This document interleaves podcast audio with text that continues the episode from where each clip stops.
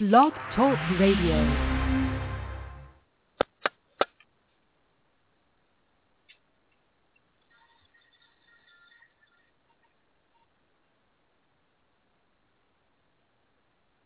Welcome to Fire Talk Radio, teaching the unfiltered Word of God with the anointing of His Spirit. with subjects on eternity and the choices we make that determine our eternal destiny. Hi, my name is Adam Grigsby, and welcome to Fire Talk Radio. Tonight we have an incredibly exciting show about our finances, God. We have Deborah Lacewell, my host, my co-host with me, God, in the name of Jesus, God. And tonight we're going to be talking about the subject of sowing and reaping and operating in God's economy. Deborah, go ahead and tell us about our special guest tonight. We are delighted to let you know that Pastor John Hawkins is going to be our guest tonight. We are so thrilled to have him and honored. He's a wonderful man of God. He's one of our pastors at the River at Tampa Bay Church. Him and his wife, Pastor Nidra, are are the guests. Well, he is the guest, and and um, but they're our pastors, and um, we're really, really, really excited about it, aren't we, Adam? We are.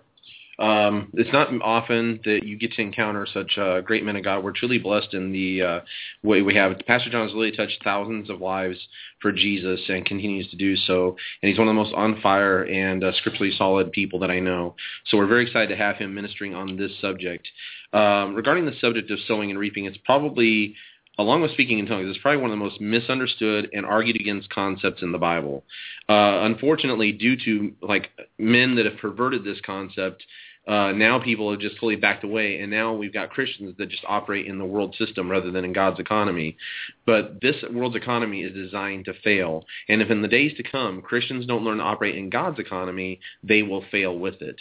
So we must learn to operate in God's economy, which is simply the subject of sowing and reaping. I'm going to give a very basic scripture here on the subject of sowing and reaping, and that scripture is, as soon as it comes up, it is going to be Genesis 8:22, which says, "While the earth remains, seed time and harvest, cold and heat, summer and winter, day and night shall not cease."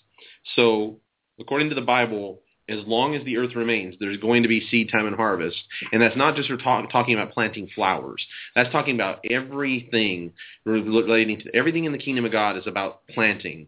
You know, what you know in our finances, in our lives, and how we love others, everything is about planting and we reap what we sow the bible says. And uh it's so important you know in my own life i can say that before i learned to operate in god's economy um you know i worked at a place making like six dollars and fifteen cents an hour um and really honestly I had no job skills to speak of and really didn't know how i was ever going to come out of that. And uh god began i remember going to a store one day and i had two dollars and i bought this uh cd of confessions of scripture and when I put those uh, scriptures in and I began to speak those scriptures over my life over God's economy, the Spirit of God fell on me and God began to show me that He had a different economy for me. He had a level of prosperity He wanted me to flow in.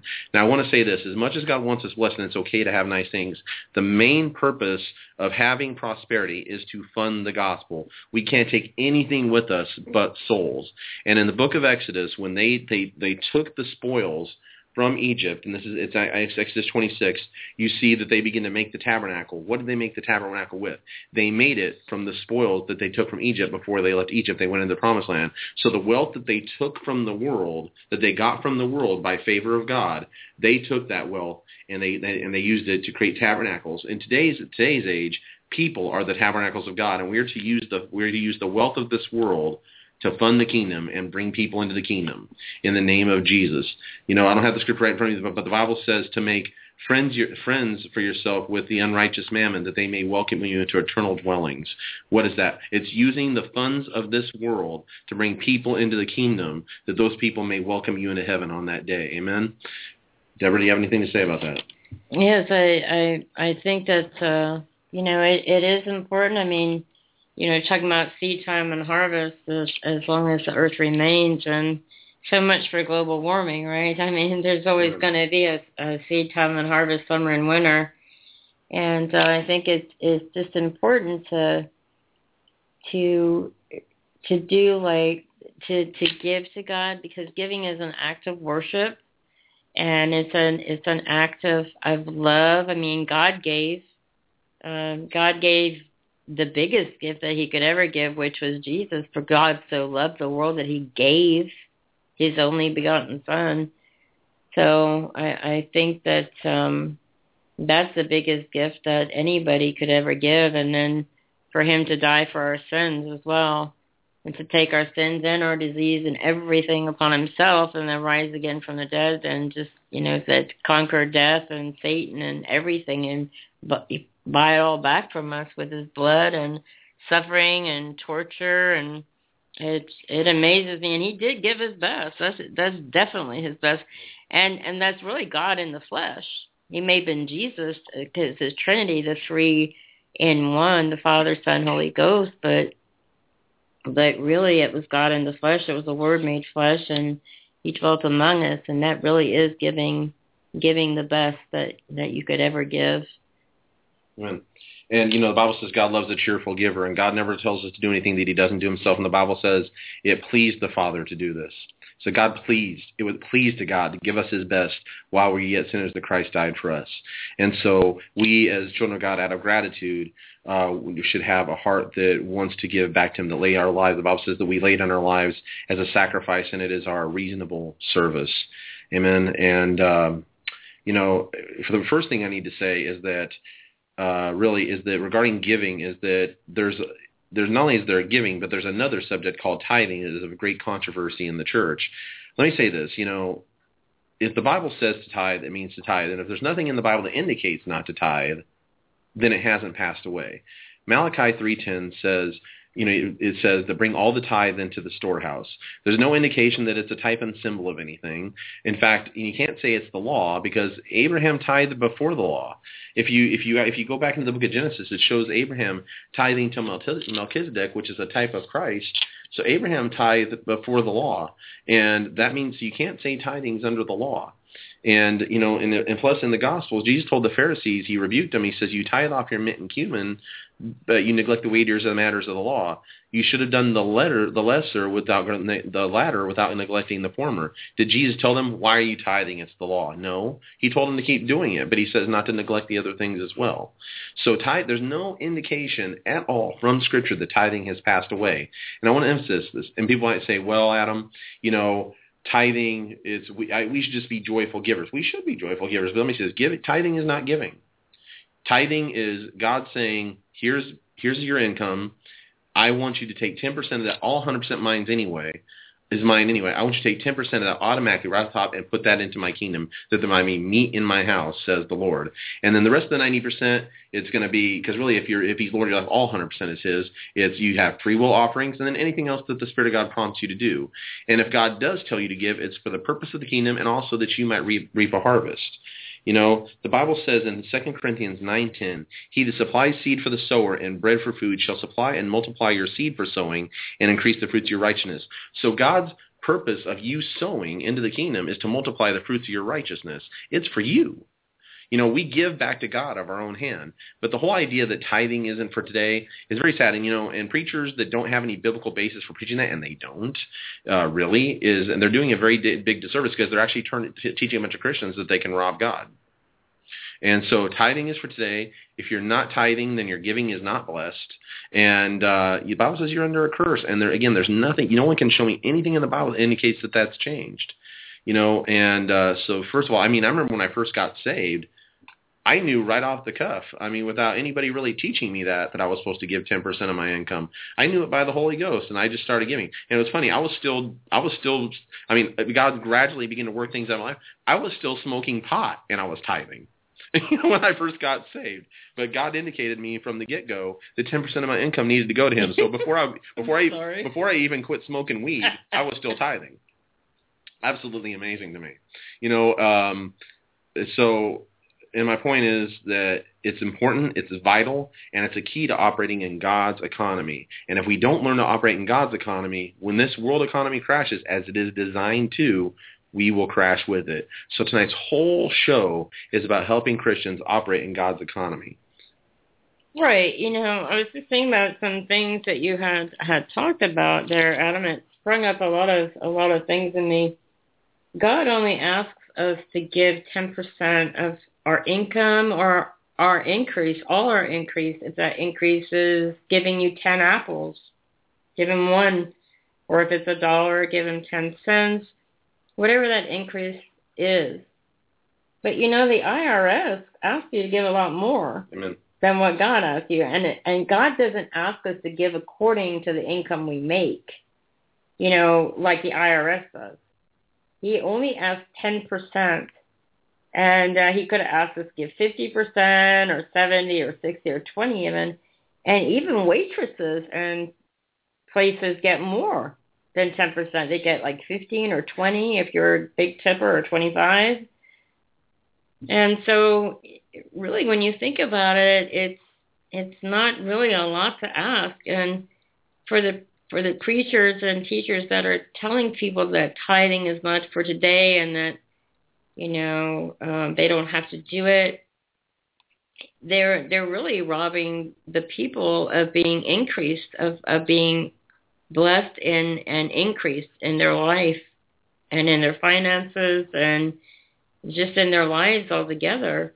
And um you know not only does it rob god of i i feel like it robs god of blessing us. And um you know, I I didn't. You you were talking about like you always, you know, God kind of always told you what what the tithe was, and so you did it even though you were smoking pot. You still were faithful with your tithe. I didn't always I didn't always know what the tithe was. So um one day I was actually I was actually in the hospital for some reason. I was watching Christian TV, and they were talking about the tithe and um I think it was a nurse came in and she'd been talking to me anyway about um she'd been talking to me anyway about uh uh God and stuff and so I asked her, I said, Is the tithe real? Or, you know, is it just a preacher trying to make money? Um and I thank God for her boldness and her not being afraid to tell the truth because she told me the truth and that the tithe is real. And I looked it up and so I, I started doing it. And I did it for quite some time. At that time I didn't have a home church, so I just um you know, I, I gave it to where I, I added up ten percent of my income and I gave it to different places, like different charities or whatever I, I felt you know needed it. I didn't i didn't realize it was for i didn't realize it was for the church. And um but but anyway i didn't go to one at the time. So anyway so i i, I became a faithful tither. And then um sometimes i was i was um uh having some finances dip, uh financial difficulties. And so I'm like, well, wow, if I tithe, I'm I'm going to either be under, or I'm not going to have enough for a certain thing or bill or whatever. So I backed off of tithing for about three months or so, and then the Holy Spirit spoke to me and said, I didn't reveal to you what the tithe was for you to to not do it, for you to stop doing it. And so um you know, that's I, I, I think it's uh I think those are some important keys and, and, and I realized from that oh and another thing I was just thinking of was there was this story like about I don't know I, I may not be able to say the story verbatim but you'll kind of get an idea. It was these people that I, don't know if they were farmers or, or what happened but they were all having uh they were having financial problems and there was this man uh they trusted and and he says well I um I think I know how I can get us all all all back in in in doing what we need to do. And then so they gave him the finances for about 3 months and everybody was prospering. They came back for a meeting and they said what's going on? I don't understand what happened. He says well I just took 10% off of off of your off of your check or your 10% off your income every every uh every time it was time to be taken in and that's how everybody prospered and the whole town was fine. And then after that everybody started everybody started to uh everybody started to um uh tithe after that. So that was pretty pretty wild. I mean it, you know my thing is understand not everybody is familiar with the tithe or they're not they're not sure. But my thing is maybe to challenge you to try it for three months and to see how what you have left over is really is it's going to be pretty is it's going to be what what you have left over is it's going to multiply and you're going to have you can it is you're going to be like I, I tithed this and it's not going to add up on paper basically is is what it's not going to do and so just just to try just to just try it and see what happens and you'll be really really surprised you know another scripture that really shows that tithing is for today is uh, Deuteronomy 14:23, and I want you to just before you say, "Well, that's Old Testament, Adam," I want you to just hear it out. It says, "And thou shalt eat before Jehovah thy God in the place where He shall choose to cause His name to dwell there, the tithe of thy grain, the tithe of thy new wine, thine oil, and thy firstlings of thy herd and thy flock, that thou mayst learn to fear Jehovah always." So basically, what God's saying is the purpose of giving the tithe is that it teaches you to fear Him. So if the tithe, because you're always, no matter what, you're saying, God, no matter what's going on with my finances, with my treasure, I'm putting you first and it teaches you to fear God. So right there, that should abolish in anybody's mind that the tithe isn't for today. Because if God instituted a system of finance that would teach you to fear Him, and the Bible says, without the fear of the Lord, we don't even have the beginning of knowledge. If that way, if they taught people to fear God then, why would God take away something from us that teaches us to fear us now? If the, if everything were, if our walk is revolve around our fear, our, our holy fear and reverence of God the tithe teaches us to fear God by giving him our treasure and putting him first in our finances no matter what. You know, because the problem with a lot of the teaching is that with what that doesn't teach on the tithe, they're like, well, you know, if you don't have enough, then God doesn't expect that, and just uh, but when you do, just give abundantly, you know, and God's going to bless that. No, because they're basically when they don't have that much, they're not putting God first and that's and they're basically saying I'm going to give God when I have. But the Bible says the man that waits for the the the rain, that waits for the right season, he never sows. So there's never going to be a good time necessarily to sow. And like, you know, I remember when my pastor said, you know, he said, uh, you know, God, I don't have anything. And God says, well, you'll never have if you don't start giving. I mean, that's a paraphrase, but that's basically what he said. So if we don't tithe and then on top we don't give, then we're ne- you know we're never going to come out of um, this out of this world system. Um, I remember when I first started. Um, this is a real a suggestion for people, a very practical way you can start is um and I do agree that we should go beyond the 10%. I I believe that uh I started off with giving 5% and I told God that I promised that I was going to give 5% beyond my tithe. And uh and then as he increased me that I was going to increase it until I came to the place where I was giving uh the 90 and living off the 10. And that's, you know, a goal and that's a really and uh and that's because like so we can't take anything else with us you know, and I've been through seasons like Paul says, been seasons there's seasons of abundance and seasons of not so abundance, you know. But the good news is that my finances are blessed and God takes care of me because I trust in his kingdom, not in the kingdom of the world. Amen. And uh, so here pretty quick. We're going to have uh, Pastor John calling in. Um, in the meantime, uh, we really just want to recommend today if you to be dedicate your finances to God. The Bible says, "Where your treasure is, your heart will be also." If you are not a giver and a tither, then basically uh, whatever your mouth says, it proves that your heart's not really with Him. You know, um, you know when David when David sacrificed unto the Lord, David didn't just dance and sing praise songs to him. David offered of of his substance, you know, and so we can sing all the great songs, but you know it's where we're, it's when we give not only to God but to others around us that really shows where our heart is. And if you realize that you have a problem with maybe being selfish and maybe a problem with greed, then the key is to operate in the opposite spirit and begin to give. Now, with some of the teaching Pastor John's going to come forward with, a lot of people might go, well, you know, you're one of those word of faith preachers, and uh, all those guys are a bunch of corrupt preachers, and they live in million-dollar mansions, and they milk the people and all this kind of stuff. Well, first let me say I would rather be word of faith than word of doubt. Let me say that first off. Second, it doesn't really matter what any preacher does. What matters is what the Word of God says, and that we come to the Word of God like children. You know, my my uh, one of my pastors had a um, a man that he knew that didn't believe in this, and uh, they were friends. And the guy challenged my pastor to a debate on this subject. My pastor sat down with his Bible. The guy came in and didn't bring a Bible. And the guy and uh, the guy starts mentioning these corrupt preachers, these word of faith preachers that he wasn't so fond of. My pastor looked at him and said, "Who? Who? This is where this is a Bible discussion. Get your Bible out." And he went from Genesis through the Psalms and begin to give him every scripture for sowing and reaping and prosperity and finance in the kingdom until he got to the Psalms. And then the guy finally went, okay, okay, okay. if that's what the Bible says, I'll believe it.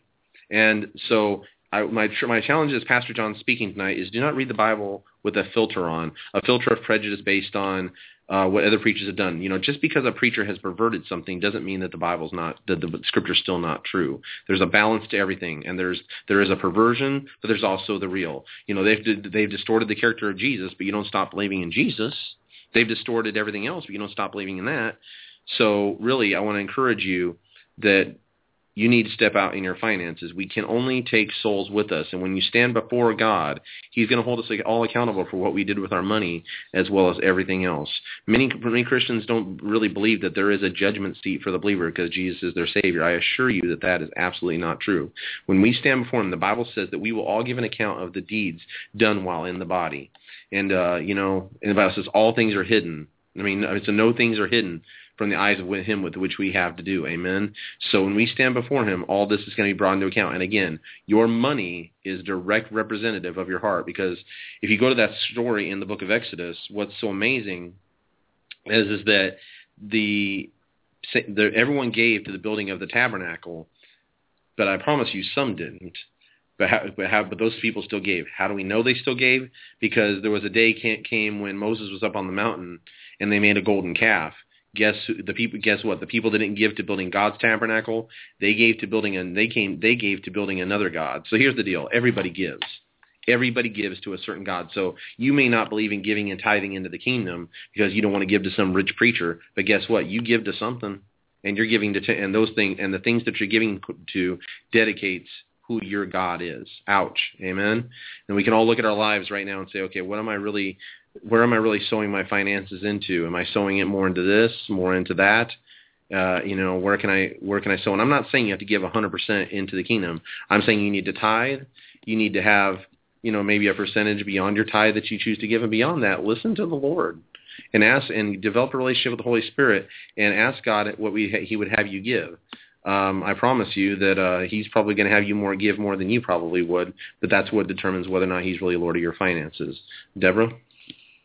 Well, I think also is you're talking about like the heart, where your treasure is, there your heart will be also. Mm-hmm. And um, you know, tithing is also our reasonable service. If we're tithing, we're not giving. We're just giving a reasonable service and what is due God. So, um, you know, with that, and then so Okay, and you know, and I'm going to go through one more scripture here before Pastor John comes on, and this is uh this is Second Corinthians eight, and I'm going to challenge some religious thinking with this this chapter because with the what I'm going to read, people will think, well, see that that means spiritual riches, but let's take it in context, shall we? This is this is going to be Second Corinthians eight, and uh, let's go there with me. I'm going to start with verse 1. Moreover, brethren, we make known to we make known to you the grace of God which hath been given in the churches of Macedonia, how that in much proof of affliction the abundance of their joy and their deep poverty abounded unto the riches of their liberality. For according to their power I bear witness, yea, and beyond their power they gave of their own accord, beseeching us with much entreaty in the regard of this grace and the fellowship and the ministering of the saints, and this not as we had hoped, but first they gave their own selves to the Lord, and through us the will through the will of God. Insomuch that we exhorted Titus that as he made a beginning before, so would also complete you in this grace also. As you abound in everything, in faith and utterance, in knowledge and in all earnestness, and you love to see that you abound in this grace also. And I speak not way of commandment, but as proving your, through the earnestness of others the sincerity of your love.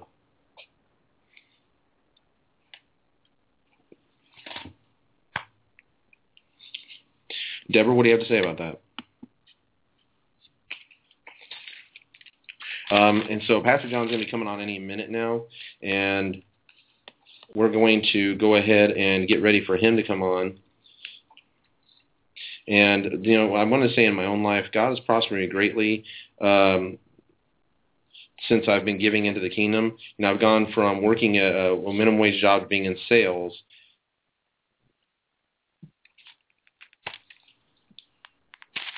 And uh, and you know, I mean, I remember when I first.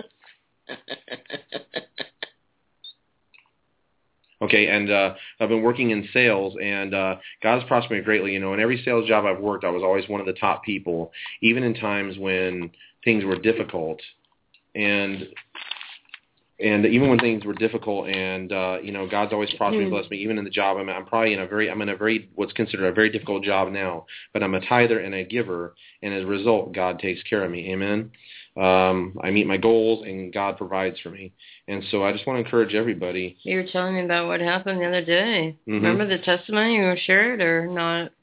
Yeah, um, real quick. Yeah, what happened was is that um, I didn't want to stay at the job I was at because it was so difficult, um, and God God told me to stay, and God spoke to me through one of my pastors that uh, I was to speak uh, the word of the word of God over my my situation, regardless of what's going on, and believe supernaturally meet the goals, even though the difficult season we're in. And sure enough, just about every week I've met that goal, even though it looked like I never would. And uh, God has blessed me greatly there and given me favor there, regardless of the situation. And you, you know, even in weeks where it didn't look like. And what's crazy is one week I didn't meet the goal, and I was what's going on, and our pat and my boss still gave me my commission anyway. Yeah, So- well. So you know, you're, I'm going, God, what's going on? Um, and he, but he took care of me regardless. And I mean, I'm st- I'm going to God, what's going on? Why? And I'm meeting the goal, but I still got my commission anyway. Yeah. So one way or another, God took care of me. That's awesome. I'm gonna let people know um, what uh, what the phone number is. It's six four six six six eight two zero nine three. That's six four six six six eight two zero nine three. And we look forward to having you call in. We may not um, answer the calls right away, but we we know you're here, and we'll- we'll be glad to have you. Um, so we'd love to have you come on come on in. Amen. So we're just waiting on uh, Pastor John to call in, and uh, He'll be be on shortly. And it's really going to bless you. Um, uh, while we're waiting on Pastor John to call in, because he'll be here just in a few minutes, uh, we would just want to go ahead and encourage you. To go to revival.com once again. Revival.com is the River at Tampa Bay Church, and uh, it's full of all kinds of soul, soul-winning materials and things to bless your life. We have uh, all of our services on demand, and uh, the power. If you're thirsty for a move of God in your life, we would encourage you to go on there, tap in, and let God bless you. Um, our pastor actually speaks on this subject uh, frequently, and I would encourage everyone to go there and listen to those subjects if you're if, the, if you have a struggle in this area, and really get what the Word of God has to say in this. Because again, I just want to exhort everybody that uh, we are entering into a time soon when this uh, kingdom that is designed to fail uh, is going to fail if we don't have a great awakening in America, and uh, times are going to get very hard. We don't really know what's coming. Uh, many people don't know what's coming to America, but I assure you, this current financial system will, cannot sustain itself the way it's going.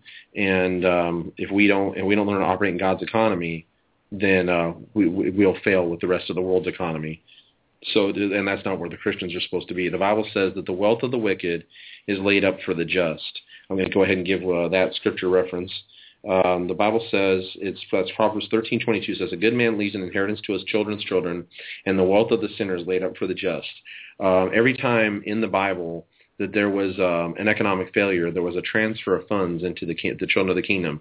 Egypt is an example of that. Great plagues were coming upon Egypt, yet in the end God gave them favor with the Egyptians, and they walked out with all of Egypt's silver and gold for the purpose of building the tabernacle. So in, the, so in these last days, for those that are givers, so for those that are tithers, they will they will the the wealth of this world and this upheaval will be transferred into the hands of the faithful, that they may distribute it to the hands of the lost. Um, you know, I was thinking in Proverbs 3, 9 through 10, it says, honor the Lord with your possessions and with your first fruits, uh, with the first fruits of all your increase. So your barns will be, be filled with plenty and your vats will overflow with new wine. So that's that's one that kind of sticks out to me as well. That if we need to honor God, and it's someplace in Malachi where they're talking about, you know, where God's talking about, don't bring me your your your sick and lame animals because they were bringing in the lame animals and and deformed blind creatures and offering it to God, but they were keeping the gift for themselves and yeah. and so we don't bring what's what's left over to God. We bring what is we bring the first to God. And even I mean the first murder in the Bible was over an offering hmm because uh Cain and Abel hmm and uh you know Cain uh, brought his over a period of time, and then he got upset because God didn't honor it, and uh, then he got jealous of his brother, and then he killed him. And so, you know, it's it's just, I mean, it's, it's really offering to the Lord and and freely giving to Him, freely giving to Him, really giving to Him what is what is is His. All right, we have Pastor John calling in right now. We're going to go ahead and take that call. Amen. Pastor John, how are you doing? Hey, how you guys hey. doing? Great. How are you? I'm so happy to have you here today. Pastor John, welcome to Fire Talk Radio. Uh, so, Pastor John, we've been talking about tithes and offerings, seed time and harvest. What we'd like you to do for ourselves and for everybody listening tonight is to give your testimony about how the Lord brought you um, out of where you were at, brought you into the kingdom, and then taught you how to operate not in the world's economy that you were operating in, but in His economy. Absolutely. Well, um, again, thank you guys. You know, Adam, love you, man. Love you guys. Uh, Miss Diamond and every all of you guys are you know, really appreciate you guys, um, and uh, thank you for having me on here to talk uh, with God's children and also all those who may be listening in tonight. Um, first and foremost, I just, you know, start off by saying um, I thank God uh, because with Him all things are possible, and uh, if it had not been for Him, I would I would not be here. Um, you know, about ten years ago, in 2003, um, I was in a very uh, interesting place in my life where I was trying to discover myself. Um, had uh, at that point I was about maybe 23 years old, I believe.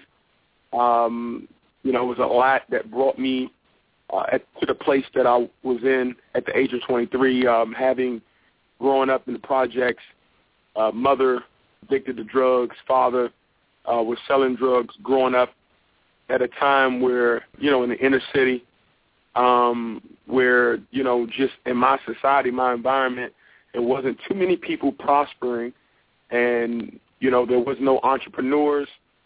Um education system was at a all time low. Um it was just it was like living in a, a community or a town or a village that was that literally didn't know or was aware of the resources in order to have a successful uh, environment. Therefore, you know, everyone was just trying to do their best to survive.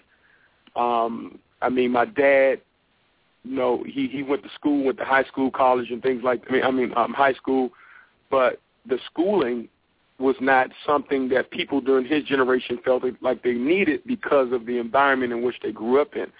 Uh, they needed to have skills for survival and um, how to make fast money. So the type of education that was being provided at that time wasn't a necessity for people growing up in his generation. Therefore, the drugs came into our communities, and you know it was like all of the young men during that time was chasing one bone, um, and really end up killing each other and, and and things like that for something that they really couldn't obtain and then you know my my father met my mother, gave birth to me. Um, I was born in 1980 um, at an all-time high. Drugs, uh, cartels. Um, you know, it was one year where 300 and something high school students were murdered with drug-related crimes. Um, it was considered a murder capital of the world during that time when I when I grew up in um, in Washington D.C. And you know, by the time I became a teenager, pretty much all of the the the the, the men or elders uh, during that time were either a locked up, um, dead, or um, just addicted to drugs. And so the next generation, was my generation, had to pretty much grow up against discovering things on their own, uh, making multiple mistakes. Some some young people growing up without a father, making three mistakes, and that three mistakes end up being three strikes would cause them to be in jail for the rest of their lives before they even was an adult. And so growing up in the midst of all of this, you don't, you know, you know, poverty was a normal thing. Uh, lack was normal. That was the, the, the, the, rule of the day. And, um, you know, when I graduated from high school, had a football scholarship, uh, that's pr- pretty much one of the ways that normally people make it out of the projects, either football, uh, or some some sort of sports or something like that. And uh, so I had a ticket to get out of the the, the, the community by through football, and I played football, but my heart wasn't in it. Um, I had the athletic ability, I had the talent, but I just didn't have the desire for it. And so I went to college. I dropped out of college, came back home, and I was in school in upstate New York. Uh, came back home after I dropped out of school, came back to Washington D.C., and that's when I had a rude awakening. Um, that's when the reality dawned on me that I was over the last 18 years. I've been growing up in the project community. Uh, I had no understanding of history of what took place 60 years ago with the civil rights movement. Had no understanding of America and uh, the civil wars and the different things that took place in America. Had no uh, understanding for history or for education or knowledge or anything like that. And then all of a sudden, um, around this time in my life, you know, between the age of 18 and 23, uh, things begin to dawn on me that uh, uh, I'm growing up in a, in a city, I'm growing up in a nation that I don't have any understanding of. There's a lot of history that has taken place that I'm totally unaware of, and I was just at a pivotal pivotal moment in my life where it was like a crossroads. Um, I didn't really have too much education because throughout my schooling it was all based on my athletic ability, so I was able to pass eye through a lot of things and uh, you know, I began to sell drugs to put food on my table to eat, uh, to to have a meal at night, to put clothes on my back. Not saying it was right, but that was my reasoning at that particular time. And when I began to to sell these drugs and, and live that life, it was fun. Had a lot of fun, but it was it was tarnishing something on the inside of me. There was a corrosion that began to take place in my soul, slowly but surely. And then one day, you know, the Bible says that sin is pleasure before a season, but the end is destruction. And and after a while, that corrosion began to catch up with me, and I began to feel nasty about myself, began to feel bad about myself and the things that I was doing and the way it was going, the way things were happening, and I wanted to change. But I didn't know how to change. There wasn't Christians coming into my communities. Uh, nobody was telling me about Jesus. Um, I mean, it was one time I can remember coming out of the club and somebody was the only Christian that would really told me about Jesus, she, that person was actually standing outside the club just praying in the spirit, which I had no clue of and didn't understand what in the world was going on, but I knew that um it had something to do with God, and I just kept on uh moving. Um And other Christians would come like Jehovah's Witness, but we just had a defense with Jehovah's Witness that when they come, we just act like we're not home.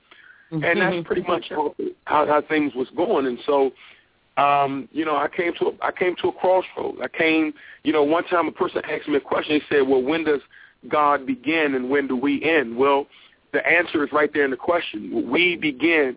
Uh, well, God begins when we end, and wow. uh, I came to an end. I came to an end of my life where I was like, you know, I'm done trying to figure this out. I'm done trying to make this happen. I'm done trying to do my own way. There has to be something better than this. And I couldn't figure it out. And then one day I couldn't figure it out, but God had it already figured out. And uh, he had it figured out when he gave Jesus 2,000 years ago and uh, to ransom me from my sins. And uh, at that moment, while I was standing there in this drug house, the Lord came and visited me right there in that drug house, totally set me free, uh, changed my life, took a thousand pound weight off of me, and uh, I, I just began to follow him and uh, walk with him by the Spirit. I didn't even know Jesus. Even when he came and visited me, I know it may sound strange to a lot of people, but I didn't even know Jesus personally. I mean, think about this. I did not know him. How can I know Jesus overnight? How can I get to know him in one second? You know, he came and I had an encounter with him, but I still didn't know him.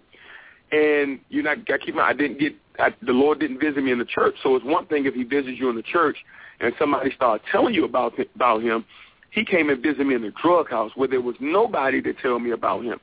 And the way he led me, see, the Bible says that, you know, the spirit of truth will lead you and guide you into all truth. So the Holy Spirit is what the, the one who led me to Christ. He physically led me, drew me. When when the Lord came in that drug house, the Holy Ghost came over me, and then the Holy Ghost led me to Jesus. What do I mean by that?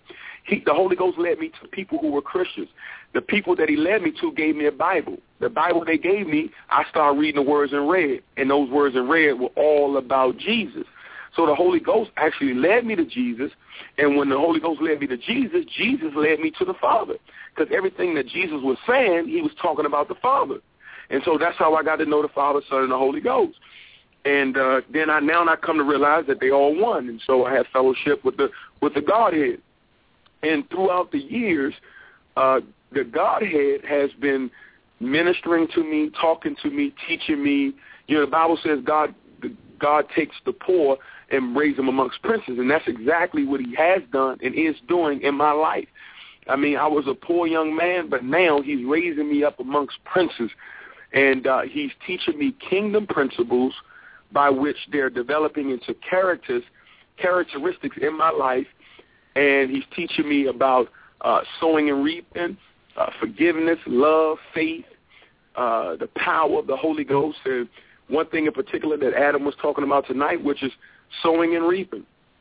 And so, you know, that's one of the aspects that God began to teach me as he brought me out of the, the poverty community and, and things like that. And matter of fact, two years after I was saved, I was saved in 2003, two years after I was saved, I began to seek the Lord uh, in my apartment. And I mean, the Bible says when you seek God with your whole heart, you'll find him uh, you know, they who hung out the, you know, righteousness shall be filled. And I begin to search after God. You know, the king conceal a thing, but it's up to us to search it out. And so I began to search God out, and I began to seek him with all my heart. And as I was seeking him, suddenly he came and visited me in bodily form uh, in my living room. And one of the things he told me in reference to what we're talking about, he said, I sent my spirit to set free from poverty and bondage and I didn't fully understand what he was talking about. And also, another thing he told me, he said, use your gift to glorify my kingdom, along with many other things. But I just want to uh, highlight those for based on what we're talking about. So now you're looking at a young man that he brought out of the projects, brought out of poverty, placed me, translated me into the kingdom of his dear son. And when I say kingdom, I'm talking about the king's dominion, the king's domain. The king, God is king. He's king of all kings. So, and he has a domain, a dominion. He has a rulership. He has a reign. So Jesus, he Jesus was the bridge that allowed me to cross from Egypt, from the world, to enter into the kingdom of God, which is the ways of God, the sphere of God, uh, the, the way of life that God is calling humanity out to live by. Uh, humanity is living like animals, but God is calling us to live like sons of him.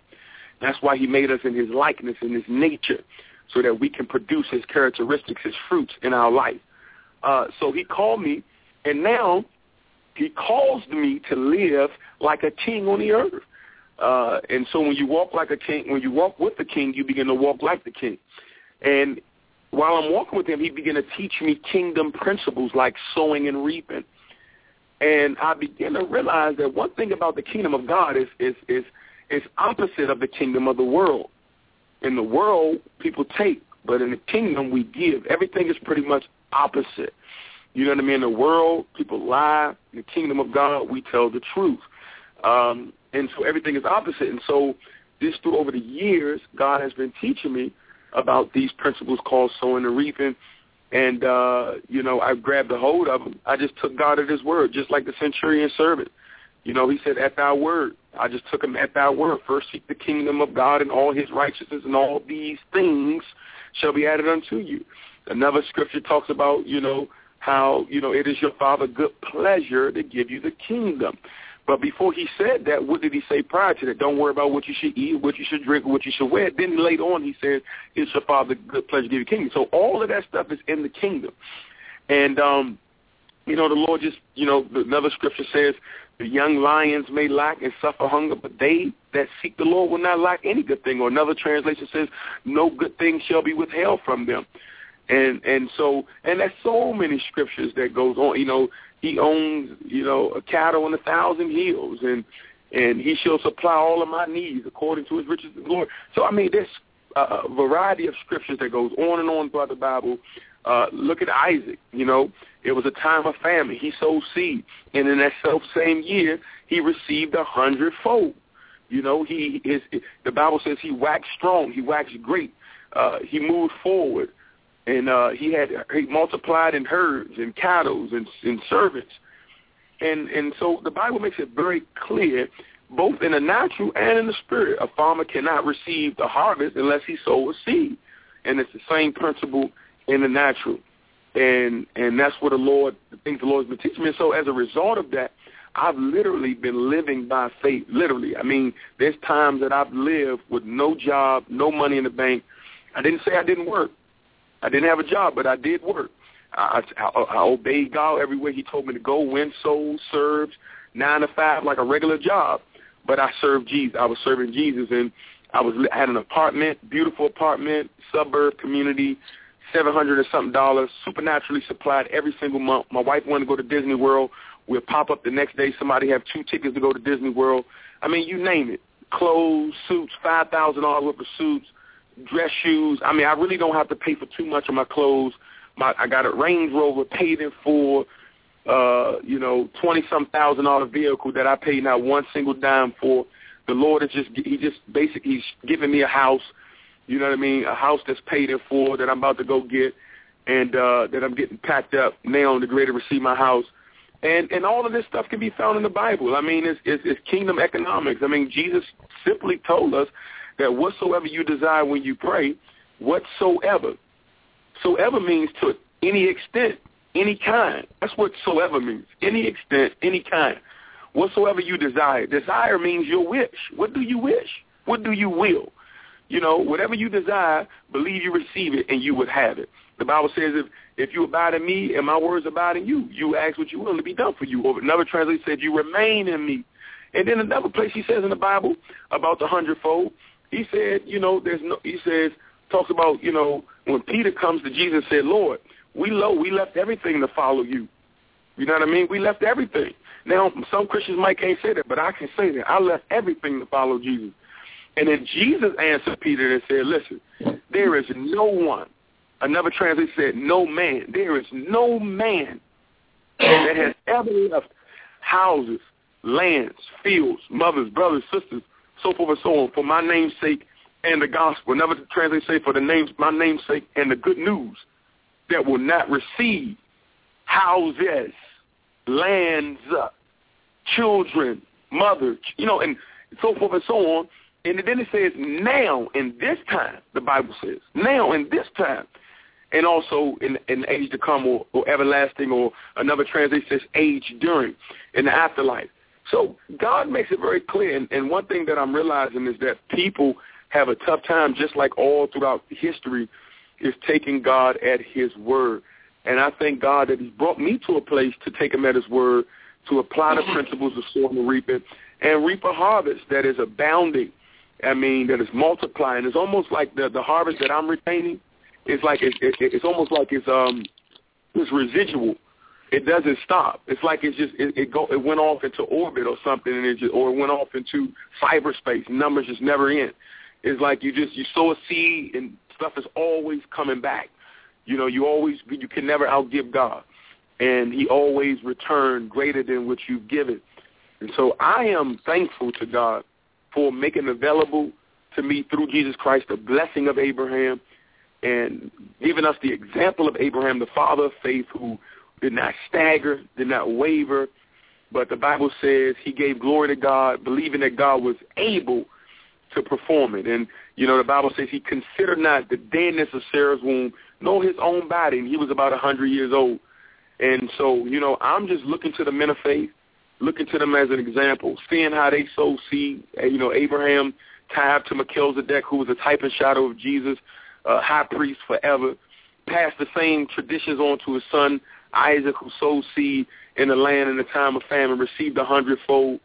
And, you know, Jacob carried it on and and, and, and many other uh, patriarchs that went on after them carried this, these principles on. And, and remember, according to Hebrews, I believe it was chapter 7, that, you know, this is not uh, principle that was under the law. Actually, if you read Hebrews chapter 7, you'll notice that what Abraham did was when he sowed that seed to Melchizedek by faith, because Abraham was a man of faith and it was counting him as righteousness, that all of the tribes of Israel was in his loins at the time when he sowed that seed, that tenth of everything that he had. So therefore, actually the law was actually in him while he was sowing by faith.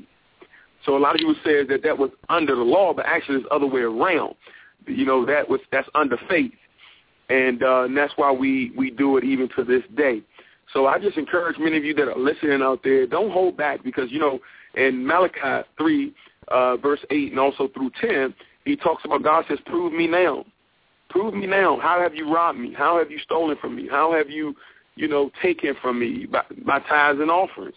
And I remember back in the days when when when when I was a baby Christian, I used to give my tithes and offer to old elderly people, but that was because I was reading the King John version and not the King James. I was doing my own thing. I was reading my own Bible, and uh, so as I'm growing up in the spirit, as Paul talks about, is developing your senses, being able to discern and understand, you know, spiritual things are spiritually discerned, and discerning the Bible as God intended, reading it in context and not reading it in daily bread form because you miss so much of the word when you read in daily bread form.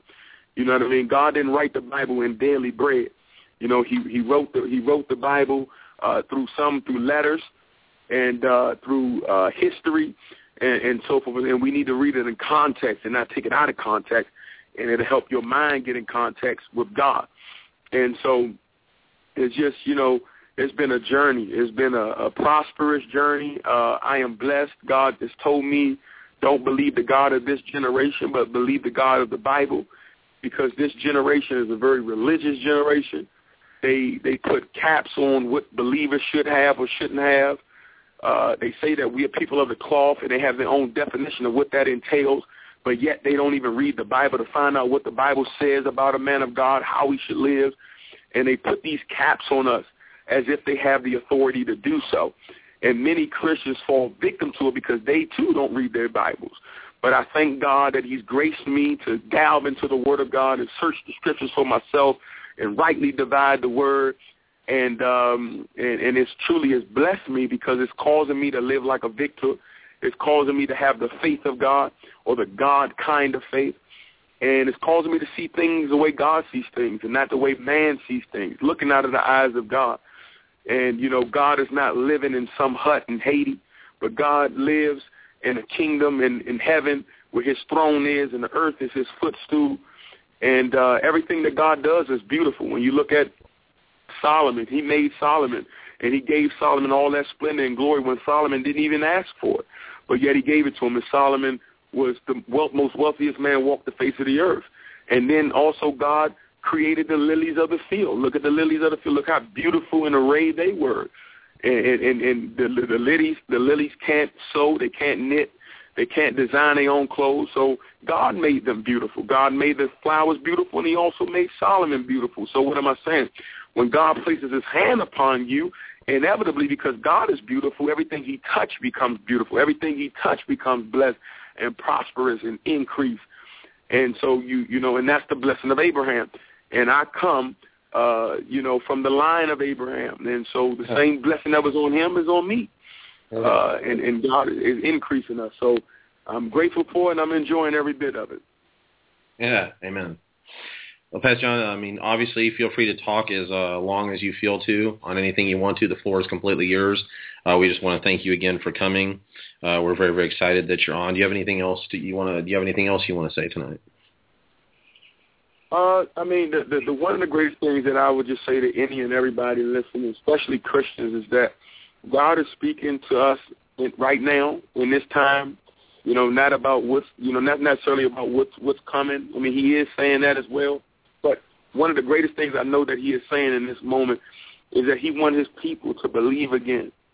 You know, to believe again, and and, and when you believe again, uh, when it comes to sowing and reaping forgiveness and the power of the Holy Ghost and finances according to the scriptures, a lot of this stuff won't be hard because you'll be able to accept the Bible, the full counsel of the Word of God as a child. You know what I mean? And you'll be able to take God at His word. And I believe God is God is um, is speaking to all of us as His children to believe again, to take Him at His word, uh, to to adhere to His word, to cleave to His word, because that is our source. That's our answer. That's our hope. That's our everything is the Word of God. And and I believe that there's a lot of Christians that are out here who are. I mean, I mean, I think I believe there's more than not like Christians that are depressed, stressed, uh, faithless, walking through life beaten up, feel like God is not listening to them, like God doesn't hear him, like they have to make some type of penance uh, for for their sins, Uh, and they just walking through life ignorantly. And and God said in His Word that my people perish for lack of knowledge. And and and what I'm what I'm saying is that Jesus is saying, listen, is that everybody he's forgiven. He's even forgiven the sinners. The sinners are even forgiven. They don't know that they're forgiven, and they have to receive the inheritance to receive the reward of their forgiveness. But he's forgiven everyone. And the problem is people know how to pray, but they don't know how to receive. And God is wanting people to receive this belief in him, this faith in him, this total uh, moving forward in him and, and understanding that he's for us and not against us, that he's not spending these last days fighting against us, but actually he's spending these last days uh, calling us to rise up into the God kind of faith. And when you do that, life will change. Life will change. And I encourage many people to go and to develop your faith. Some of us may have a little faith, which means you have insufficient knowledge pertaining to the thing you believe in for. And some people may have weak faith, which they simply just not exercising their faith. You know, they believe in miracles, but when was the last time you prayed for somebody to get healed? You know, you're not exercising your faith. And I just want to encourage you. I want to encourage many of you that are out there listening. Begin to exercise your faith. Begin to believe again. Step step out on God. You know, expect the, the impossible so you can do the the uh, unbelievable. And um, God is for you. He's not against you. I mean, even if you had sin, if you want to sin in your life, get up, ask God for forgiveness, confess your faults, and He's faithful and just to cleanse you from all unrighteousness. You know what I mean? So God is not He's not pouncing over your head. You know, you you just got to say, all right, I'm, I'm ready. I'm ready now, Lord. And and the righteous man falleth seven times, but you get back up again. You know, the righteous. You know, your steps are ordered by God. You know, all things work together for the good. And He know the plans that He has for you, which is to prosper you. You know, to bring you to an expected end. So God is with you. He's for you. I just want to encourage all of my brothers and sisters in Christ out there that are listening that God loves you. He's with you. I mean, God just wants to be glorified through you. And uh, he's not looking at your faults. He's looking at your prosperity. You know, he's not looking at your shortcomings. He's looking at your destiny. You know, when Bible when Bible says as far as it's, you know, uh, east is from the west, as far as your sins from, he means that. He puts your, your sins into a sea of forgiveness. He means that God is not a liar. See, what many times people don't realize is that actually the liar is the Satan and, and his and his cohorts, which what they do is they they they come as angels of light. Now, now what is their function when they come as angels of light? To imitate the voice of God, or try at least, and and to uh, you know tell people things that are not true, but they try to tell them in a way as if it's God saying to people. And the problem is the believers don't know the voice of God like they should. They they you know, or they struggle with the voice of God rather and and they they battle between is this God or who is this, and then then they just walk in defeat. But what I'm trying to tell you is, many we have to put the TVs up, put your TVs up, put the cell phones up, and and and bring it back to like the people of old, where God was their entertainment. You know, you got to bring it back where God is your entertainment, prayer is your entertainment, the Word of God is your entertainment, because you're going to need that in this time more than ever before. Amen. Um, I love what Pastor John was talking about with um, making the Word of God, you know, our foundation.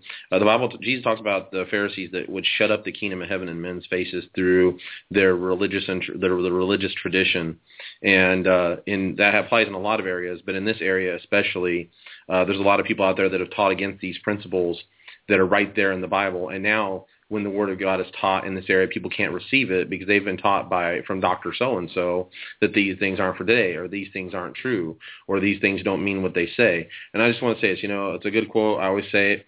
Faith comes by hearing the word of God. Doubt comes by listening to a lot of religious junk from Dr. So-and-so. You might want to put away all your teachers that you're listening to and just repent and come to God and say, God, I'm just going to open your Bible and I humble myself before you like a child, and I'm just going to begin to read the Word of God like it's the first time I read it.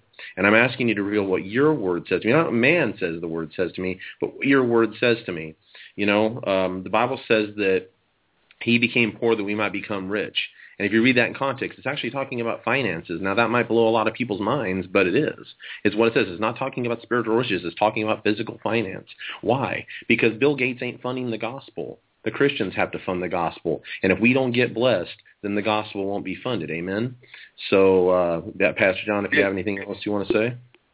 Yeah, and like you, absolutely, I agree with you 100%. And what we have to start walking into as a body of Christ is understanding that it's already done. Okay, for example, all right, let's let's first first first and foremost let's look at the number one example of all Christians, and this is what it boils down to. See, one thing is I realize is that sometimes people have what they want. Some people don't want to know Jesus as he really is because that means they have to give up some things that they don't want to give up. So, and Jesus knows that. He knows that. So, you know, yeah, that's just a reality. But for those who do want to follow Jesus, let's look at the life of Jesus. Jesus was not a poor man. He was a he's the most wealthiest man in the universe. But you understand, Jesus don't look at money like we look at money in this world. Majority of people growing up in America, let's just stick with America, grew up to see money as a god. Jesus don't see money as a god. He sees it as a resource. Okay, money ain't no different than water. Money is no different than than than a vehicle or anything else. It's something that you utilize to, for means.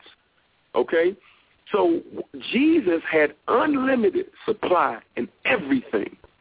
Unlimited supply in everything. He don't look in terms in life in terms of lack or or things like that.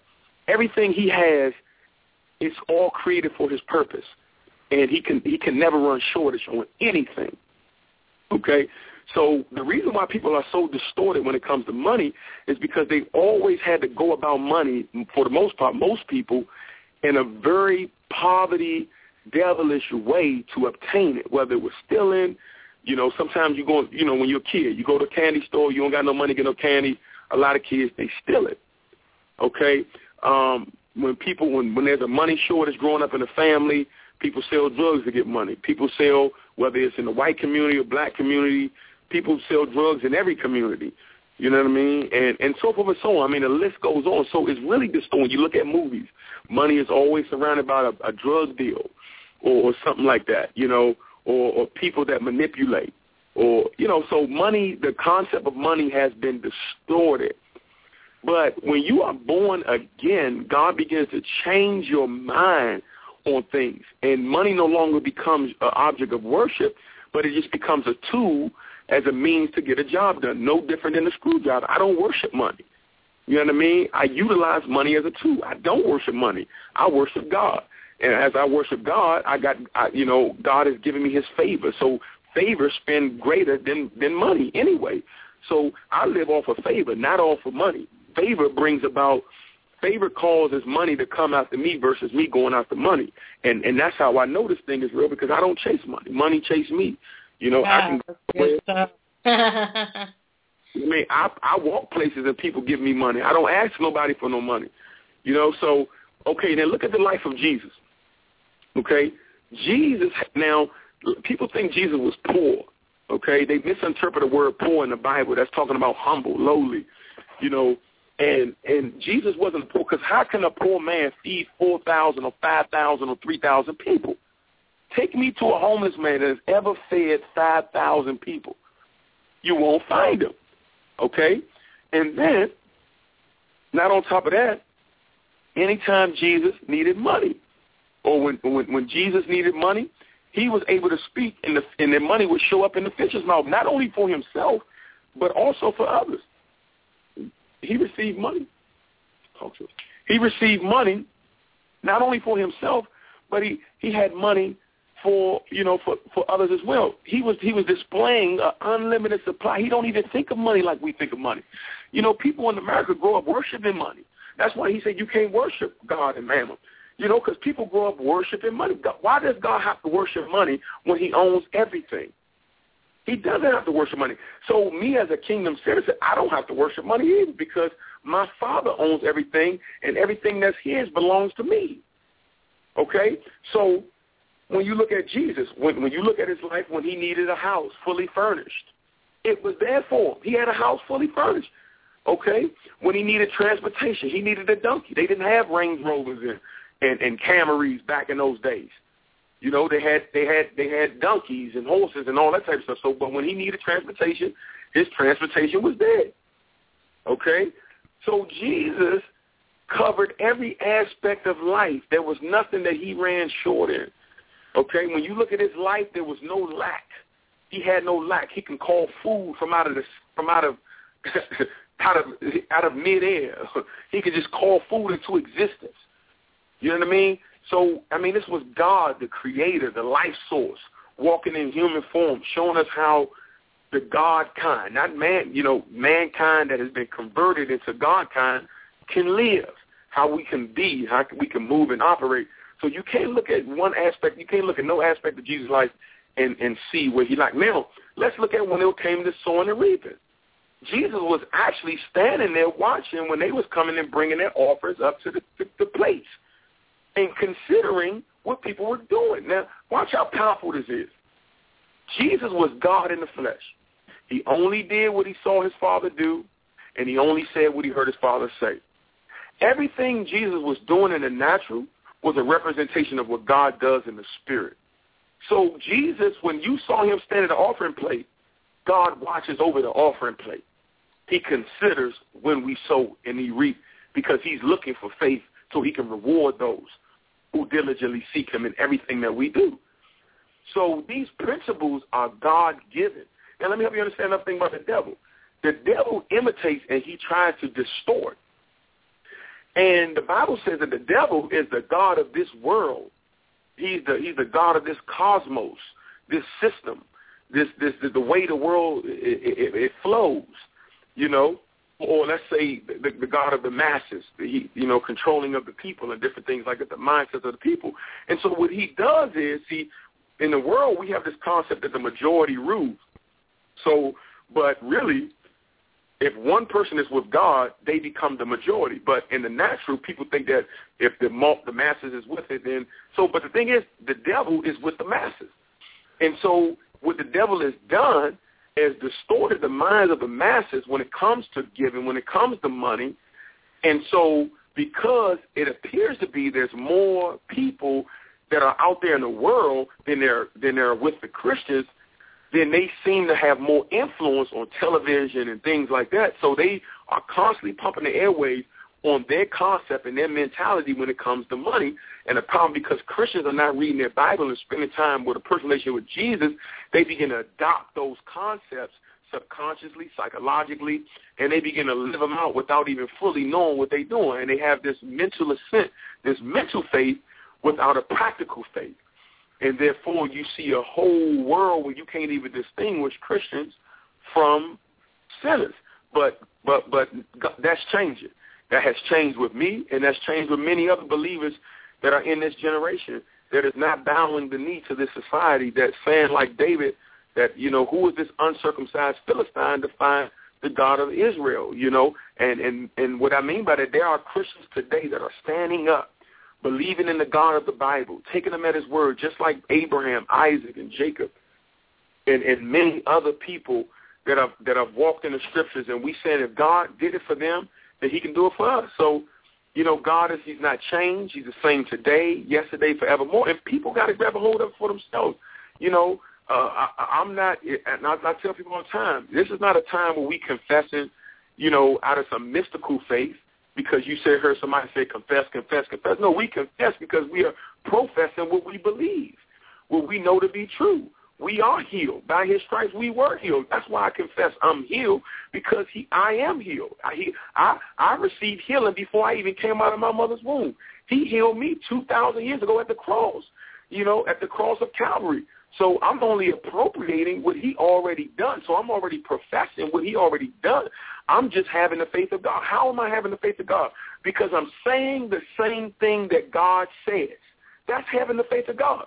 When God says you were by my stripes, you were healed, I'm just saying what he said. I'm having his faith. When he said light be and it was, you know what I mean? It's the same thing we do now. We say what he says. We echo what he says. That's having the faith of God. And so we as people got to have childlike faith, simply meaning coming back to God like little children. Stop being religious eggheads like we know it all because we can quote a scripture.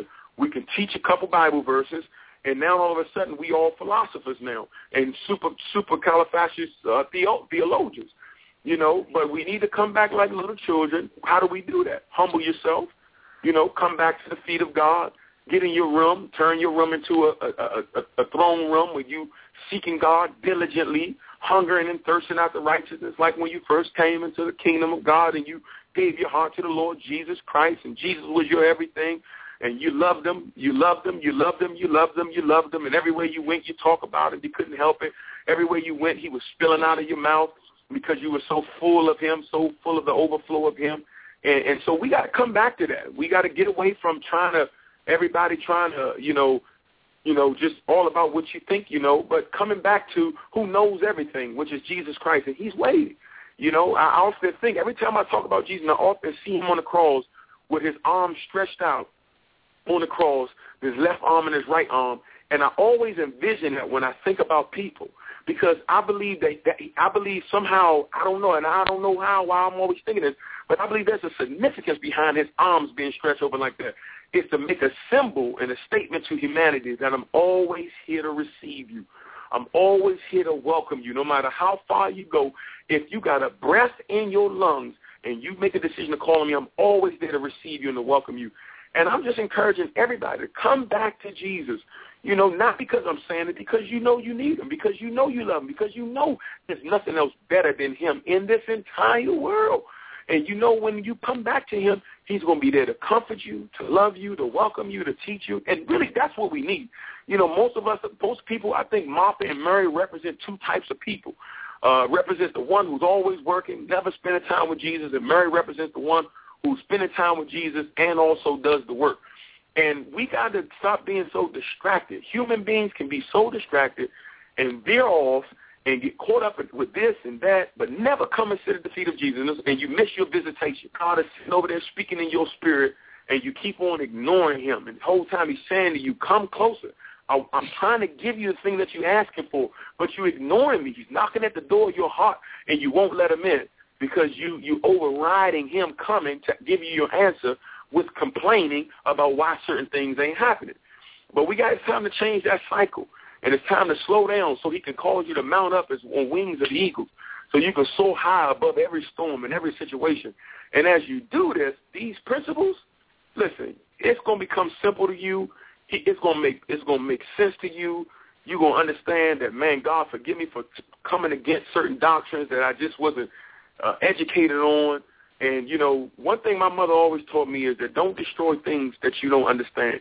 And once I learned that, I began to be more humble, more teachable, and more receptive to, to knowledge and the things that God is, is wanting to teach me. And so I encourage you all to do the same. We're all in the same boat, and we all need each other. We're the body of Christ. And we as collectively as a family, we got to come back to the foot of Jesus and just like John, lay on his lay on his breast and hear his heartbeat, so the so the the currents of his heartbeat would would send signals into your ears and become one with your soul, your mind, and your spirit, causing this harmonious uh, vibration sound that will flow from your body, echoing up into heaven, bringing this beautiful aroma and a sense to God, where there's a sweet smelling Savior, and you're just producing fruit, and He loves your life, and when He returns, He will find faith in you on this earth. Amen. Um, and you know, we're talking about sowing and reaping. We're talking about the tithe. We're talking about giving, the principles of God's economy. And uh, you know, if we go to the, and Pastor John right now is talking about coming back to God, and that doesn't just apply in one area. That applies in every area. But right now, we're talking specifically about this area. And if we actually go to Malachi chapter three, it, it has a very important verse here. And what he says to them, I'm going to go to that verse right now. It says that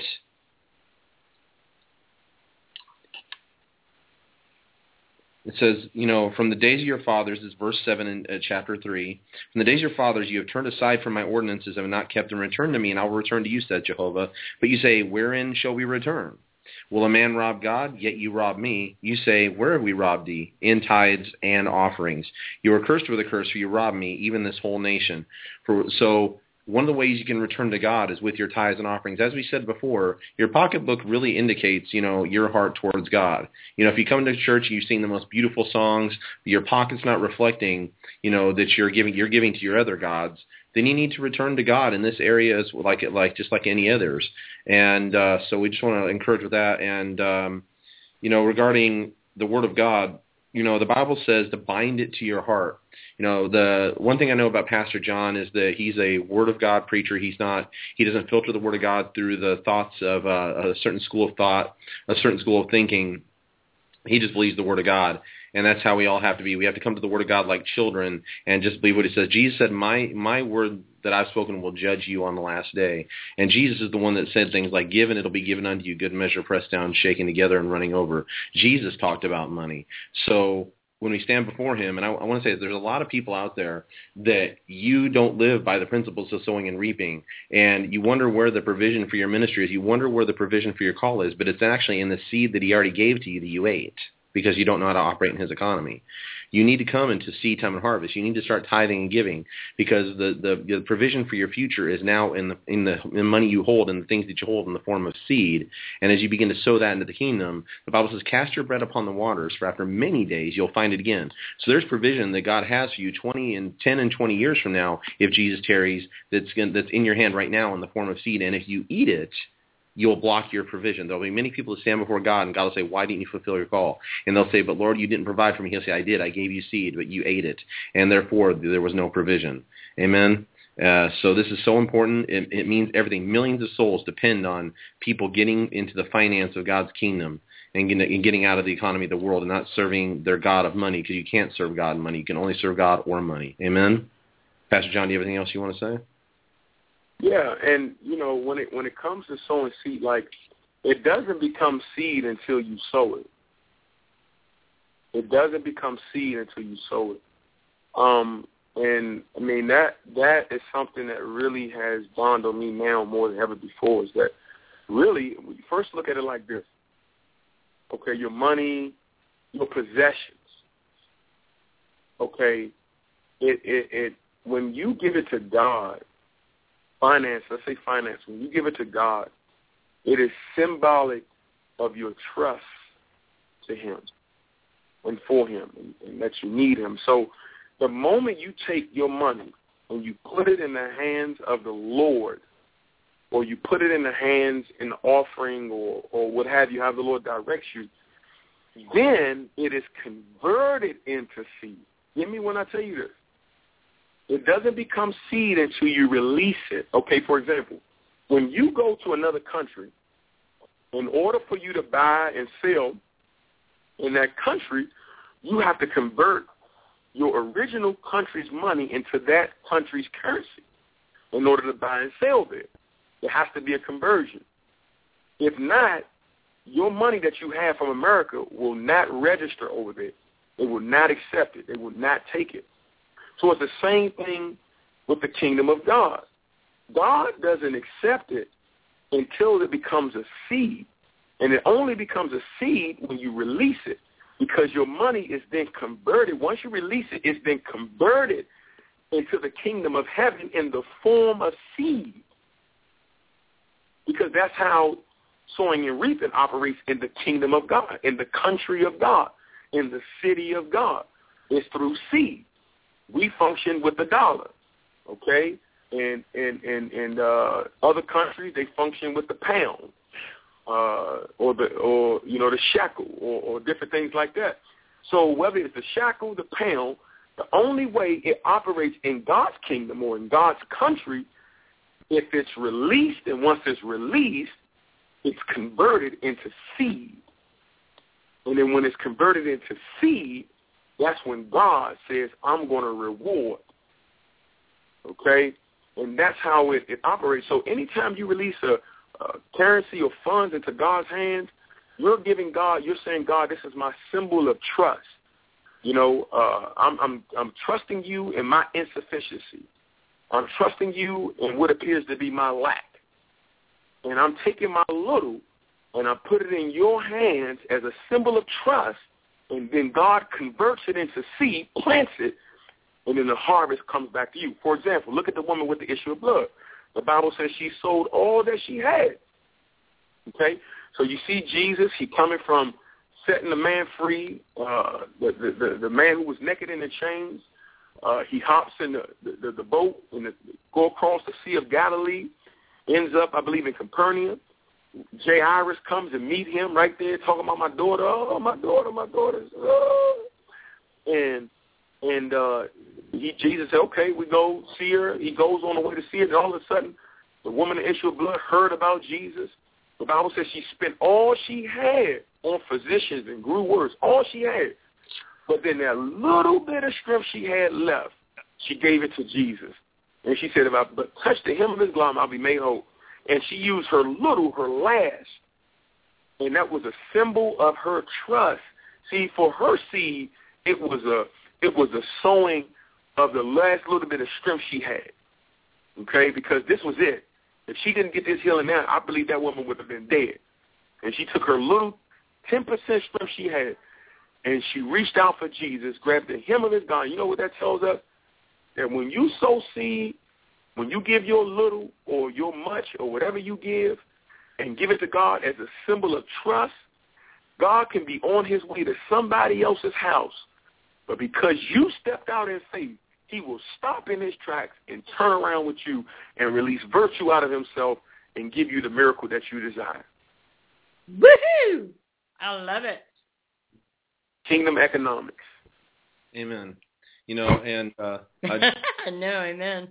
no, it's amazing and uh you know, it's you all got to start somewhere. Um like I said I started off when I was making 850 an hour and I started giving to God and, and God has prospered me. I mean, I've um, I've been given like I think three or four cars in my life. Um, you know, I've been given a truck. I remember one testimony about something that God gave to me. It was like I was believing God. I wanted a Toyota and I wanted something blue. Now, keep in mind, you know, um, these things, it's not about things. You know, Bible says to seek first the kingdom of God, and then he'll add all these things unto you. It's not seek first the kingdom of God so that he'll add all these things unto you. No, it's seek first the kingdom of God, and then he'll add all these things unto you. It's when become, the everything becomes nothing to you that he gives you everything. And that's because, why? Because he can trust you with it. It's not going to sway your heart. You know, there's some people that if they were given a million dollars, they would totally walk away from God. They shouldn't get a million dollars. But you know, we need to ask God to purify our hearts and change our hearts and keep us free from the love of money. And the only way we get free from the love of money is by giving. You uh, you you you break something by sowing in the opposite spirit, by going in the opposite spirit. You break the back of greed and poverty in your life by giving in the name of Jesus. You know, as you as you give to others and give to the kingdom, and you know the others might come into the kingdom. You know, and when you, you might not even see those souls now, but you'll see them, like I said before, that verse I was quoting, where it says that they they may welcome you into heavenly dwellings. There'll be people that'll greet you at the gates of heaven. That you didn't lead them personally to Jesus, but the seed you sowed brought them there, and that they'll and they'll come and greet you. Amen. Pastor Johnny, everything you want to add to that? Yeah, man, you're absolutely right, man. So, you know, one thing you saying about starting off, you know, where you are. And, you know, that's absolutely right. You know, just be faithful with the little. Be faithful with the little. Start off just, you know, many of you guys that are, you know, that are out there, just start off just by being a consistent tither. Just get 10%, you know, which is your reasonable service. And, you know, I don't, I don't sow 10% because, one of the reasons why I sow 10%, why? Because it's biblical. That's number one, okay? And number two, because I honestly know that where my help comes from. so to me, my ten percent is a is a consistent praise to God for me acknowledging where my help comes from. Like I know where I came from. I know that I came from nothing. And I know that everything that I have is genuinely because of God. Now, some people can't say that because you work full-time jobs, and I'm not saying you should. You should work your job, you know. And a lot of times you never really a lot of people who work all their life never really. And I'm not saying that God didn't help you get the job and all that, but because I, I know what it's like to work, but I know what it's like to work a job and not realize the provision of God. And I know what it's like to leave everything and to step out in faith and and and to see the provision of God in abundance and and wake up to the reality that wow, God provides my every need. Hmm. He is able he is able. He is able to do exceedingly abundantly above all that I can even ask or think. And one translation said above what I can even pray. And I and I, I've lived that scripture because even with my Range Rover, I couldn't even pray for a Range Rover. You know, because I didn't even think that God even want me to have something like that. You know, out of my religious ignorances, my people perish for lack of knowledge. Out of my ignorance of the word, I couldn't even pray for a Range Rover. And he did exceedingly abundantly above all that I can ask or pray. I wasn't even thinking about Range Rover. It was just a it was a desire of my heart, but I didn't talk about it. You know what I mean? I didn't go around talking about Range Rover. It was a desire of my heart. God knew it, but I was ashamed or afraid to even talk about it because my number one desire was and is and always will be is Jesus.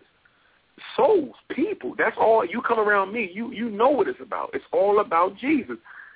But the, but the Bible says He's a rewarder of them that diligently seek him. And those rewards are spiritual and natural because a lot of the stuff that I got, I didn't even know I was ready to get it. I didn't even plan for it. Wasn't even necessarily necessarily even like praying every night for or oh, begging God for it. It was just something like, okay, I need a suit. You know, we wear suits when we go to church. I wasn't asking for a specific suit. I needed a suit. And somebody pulls me up and says, go to uh, Men's Wearhouse and, and, and get pick yourself out suits and shirts and all this type of stuff, and, and it comes to five thousand dollars. You know what I mean? So and I'm, I'm gonna leave you with. I'm gonna listen to this. This is powerful. That's why we got to grow up spiritually because God's children are operating in ignorance. We are we are coming to God with with pawn mentalities, sitting amongst a king when a king looks at something that you want, he doesn't look at the price. He looks at the desire. We so used to growing up in poverty that for years we've been trained to look at the price because you've been taught psychologically, well, you got to have a budget, can't do this, that ain't, we don't got the money in for this. But now you got to educate yourself because the Bible says that God is light, which means knowledge, the, the Bible says that the, the devil is, a, you know, he's the god of darkness. Uh, so that means darkness means ignorance. And so you got to educate yourself according to the word about God's provision for your life, what it means in the Bible when God provides for you. Because if you don't, you're going to live under bondage. You're going to live under ignorance when God has already provided for you every wish that you could ever desire. And you might say, well, why would God give me every wish? What if I wish rob a bank? Well, maybe you're not a Christian because why would Christians be rob, wishing to rob from a bank? Maybe you need to get saved. I don't sit around wishing to rob a bank. I sit around wishing about saving souls, seeing whole cities shaking, whole nations shaking, rebuilding the inner city communities, taking good care of my wife, being a provider for my children, having a house for my family, a vehicle transportation for my family, you know, education for my family. That's what I sit around wishing about as a Christian. Now, when I was a sinner, you know, I thought of evil things. But now as a Christian, I'm not saying evil thoughts don't come, but they're not my thoughts. They're thoughts from a harassing devil that I reject and don't accept. But my thoughts are thoughts of good report, thoughts of virtue, you know what I mean, thoughts that are lovely. And so, you know, when God looks at you, he looks at your desire, not the price. He looks at your desire, whatsoever you desire. He didn't say how much the thing is, depends on this and that. Whatsoever you desire, when you pray, all he says is believe you receive and you would have. And there we go again. It comes back to childlike faith. And when it comes to sowing and reaping, if you if you can believe, you can receive. And then you will see that this is just this is culture for us. It's culture for us to be a blessing so that you can bless. It's culture for us to lend to many nations and not borrow. This is culture. This is kingdom culture. God is not poor. You know what I mean? You know, God is He's not limited. He's not lack. Nothing in God is lack. He has an abundant supply. It always reminds me of this, this, this when I think about kings and when anytime they pour out they pour out a beverage for for one of their guests, they always cause the, the, the beverage to overflow on the outside of the cup. Every time they pour a drink inside of a cup, they always make sure that the drink overflow the, the brim of the cup as a sign of overflow, as a sign of abundance. It's a signature of abundance. And so if if these kings operate like that, which most of them operate arrogantly and haughtily, you know, but God is you know, these these kingdom ways, these pure kingdom ways all come from God. And the Bible says he's the King of Kings and he's my father. I'm a king's kid, and you are king's kids as well. And You got to you got to go and grab a hold to your inheritance because can't nobody get it for you. If your grandmother died and left you a house, I couldn't go and receive your house for you. You got to go get your house for yourself because she left it in your name.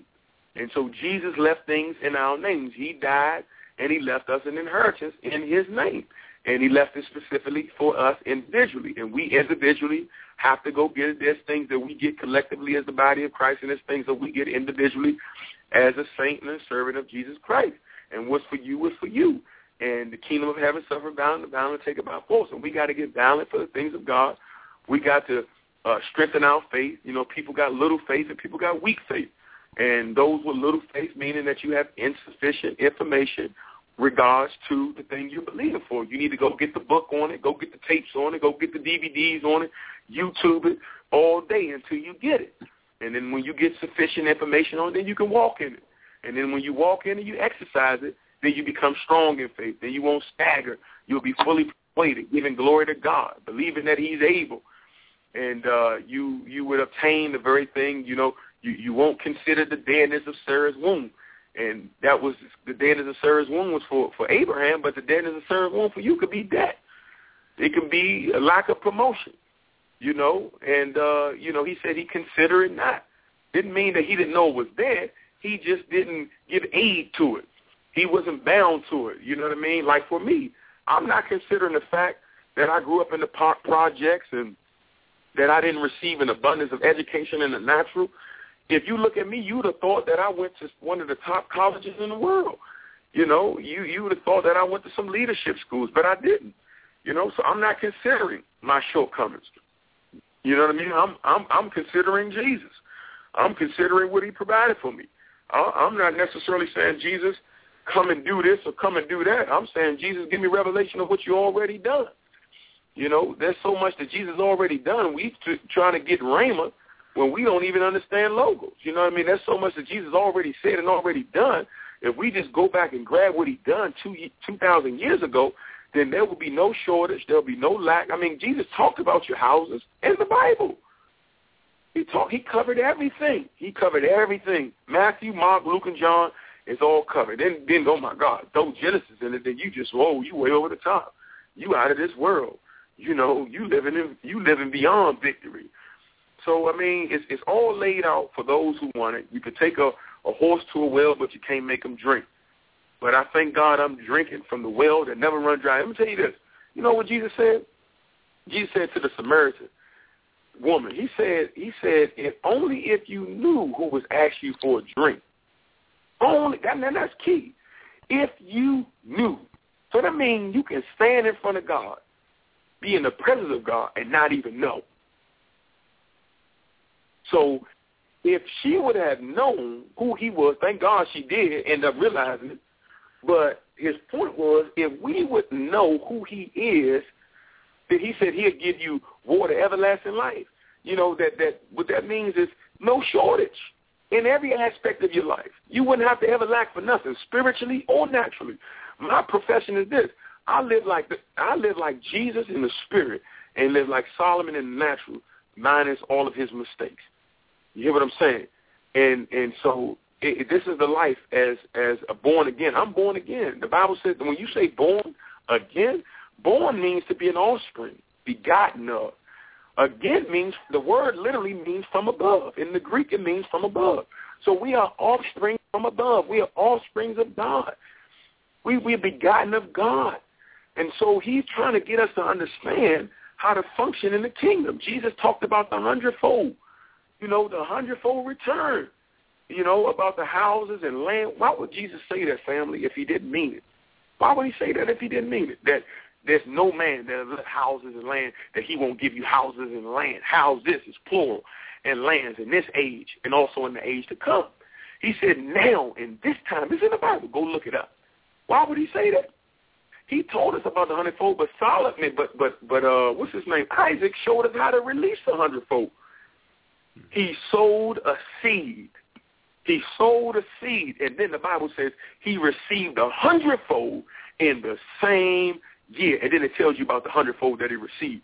So, so, so it's obvious, according to the scriptures, that this is true. Now, Solomon, like Abraham, Isaac, these men wasn't under the law.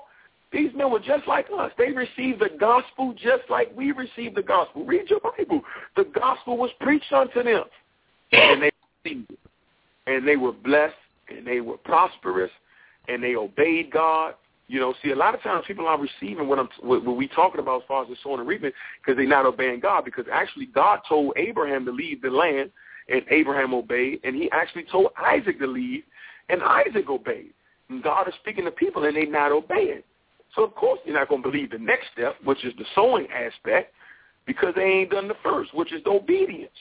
You know, and, and, and people still living in sin, complaining, murmuring, backbiting, unforgiveness, you know, won't love, you know, and therefore how can you have faith if you don't have love? Because cause faith worketh by love.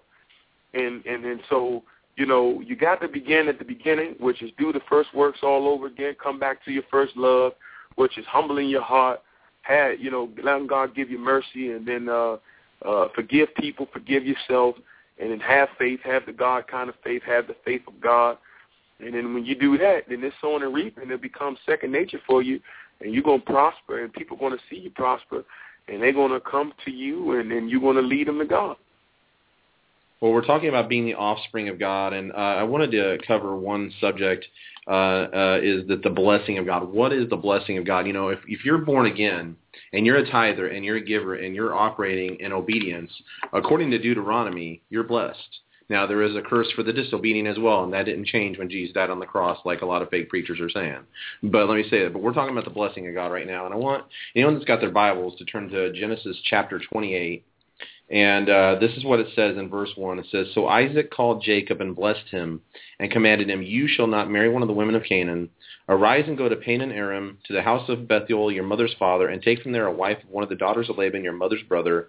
May God Almighty bless you and make you fruitful and multiply until you become a group of peoples. May he give you the blessing that he gave to Abraham, you and your descendants, that you may inherit the land that he gave to Abraham, in which you became you are a sojourner.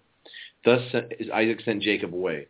The power of the blessing of God. You know, we had a preacher that came to the church, and he was talking about the blessing of God. Let me say it first. The blessing is not getting blessed with a car, getting blessed with a computer, which we just did. I want to praise God for that. We we were blessed with a uh, hallelujah with a Mac, with a new Mac computer that we're operating on, so the quality of the show is much better now. Yes. Um, it's not going to crash either. Amen. Like yeah. Thank you, Father. We started with tech issues, uh, but now those are eliminated. But the bless it's but that's not the blessing. That is a product of the blessing.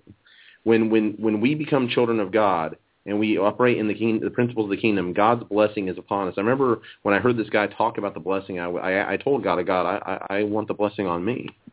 And then that night, uh, this kid walks up to me and hands me an envelope that somebody told him to give me, and it said on the envelope, the blessing is on you. I mean, wow. got, and in the envelope there was like a gift card for a suit shop, and uh, there was a note in there that said, "Keep faith and pressure on the word." So, what causes the blessing of God to operate in my life? A lot of people they give, but they don't water their seed with faith. But God told me through that letter to keep faith and pressure on the word. You know, when you plant seeds in the ground, there's a there's certain pressure from that soil weather conditions, things of that nature, that cause that seed to break open and produce life. It, what causes the seed of the Word of God to manifest and break open our, and produce in our life is when we water it with faith and pressure from the Word and we stand on it. Through faith and patience, we inherit the kingdom of God. And what we do is we, we if you want to say it this way, it's like we squeeze the Word with faith until it breaks open and produces in our life and we don't give up until that thing comes up through the ground. A lot of people have a lot of blessings waiting for them, but they they haven't held out in faith. They've been, well, this just must not be for me. You know, I remember when I was uh believing God for a new car once, I believed for like a year and a half but then one day I had this witness in my spirit that it was coming, and literally within a month I was given, you know, a, a new car, and that car served me faithfully, you know, for five years. And so in everything, everything's by faith. And so if you're a, you're a tither and you're a giver and you're uh, truly serving God in the kingdom, His blessing is on you. But you need to begin to speak the word of God daily and meditate. The Bible says meditate on His law day and night. Begin to confess and speak the word. God say, I'm a tither. I'm a giver. I operate in kingdom finance. I'm blessed and I'm and it's given unto me good measure, pressed down, shaken together, running over. Do men give unto my bosom with the same measure I meet? It's measured unto me good measure, pressed down, shaken together, and running over. In the name of Jesus, God. Because that I because I'm a funder of the kingdom in the name of Jesus. And you speak those things. You do you have not you you have not because you ask not, and when you do ask, you ask you may spend it on your lusts. If your heart is truly for finance for the kingdom, then begin to speak the word of God. Can begin to believe those word of God. Begin to put faith and pressure on the seed that you placed in the ground that it may break open and produce life in your life, that the blessing may manifest in your life. Millions depend on it. Amen. Pastor John, do you have anything to say to add to that? Yeah. Um, well, you know, like you said, I mean, you know, the, the blessing of God um, is the empowerment to prosper. Empowerment. God is empowering in us. And when the moment you get saved, the blessing is on you. The blessing is there. You don't have to, the, the, the, the you know, fast for the blessing is already there.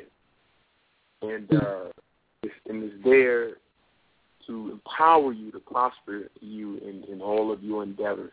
But the thing is, is that we don't know that the blessing is there. And it's like a light switch. When you realize it's there, it turns on, and you can see it all around you. And it's God's hand upon your life. And uh, God is uh, equipping you to get the job done. And uh, he's made us a blessing to be a blessing. And uh, just like this show tonight, it's a blessing to me, a blessing to many other people. And he has blessed uh, Adam and Diamond to be a blessing to many people that are, are listening, people that are going to listen.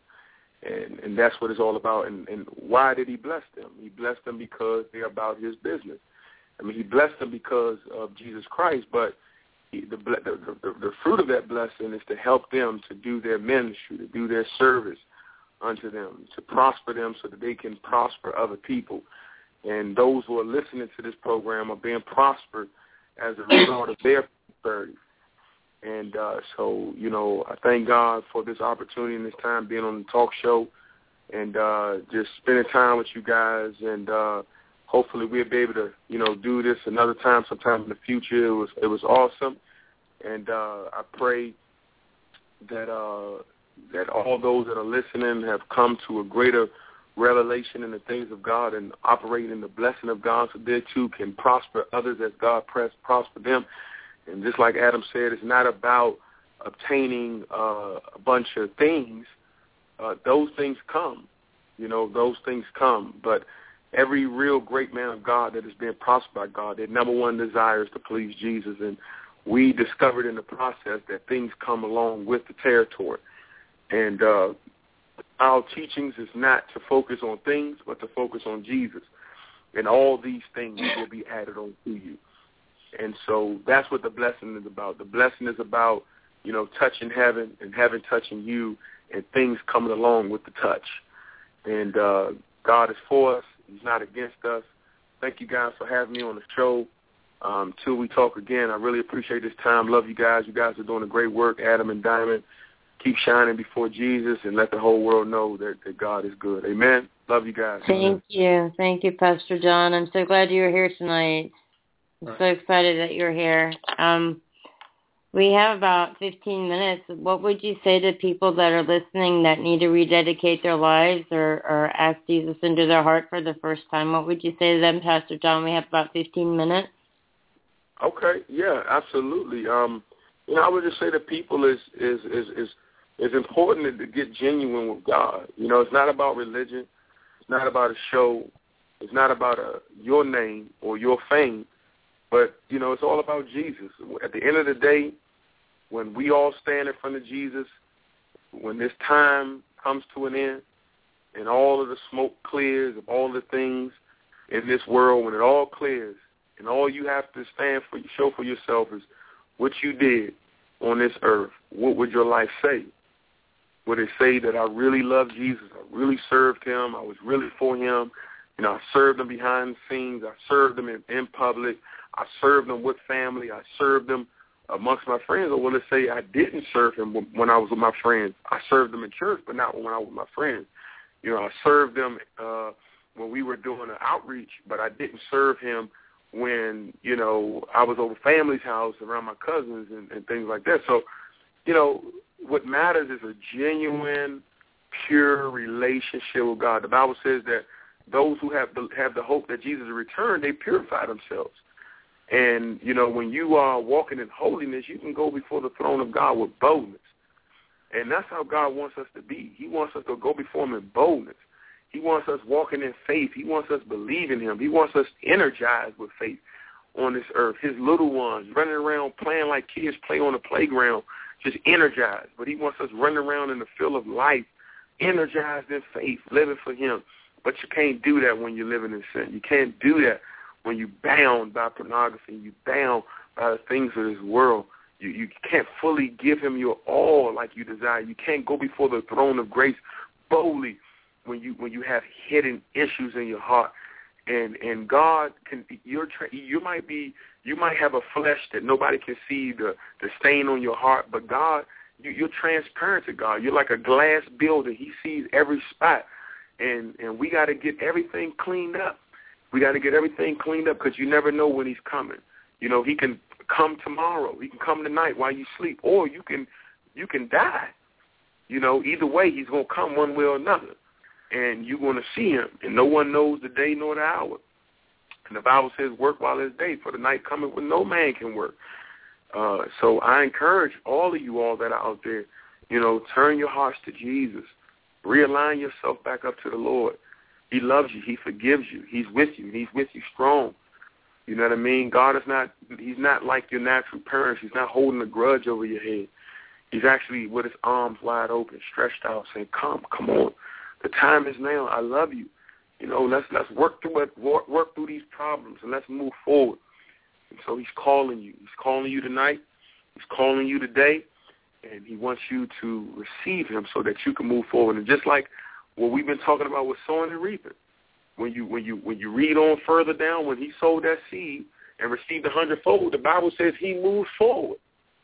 He moved forward, and that's not just talking about taking steps, and taking steps in front of you, but that's talking about moving forward in the things of God, being pleasing to God, your life being acceptable to God, you being an instrument of worship unto God and he received your life.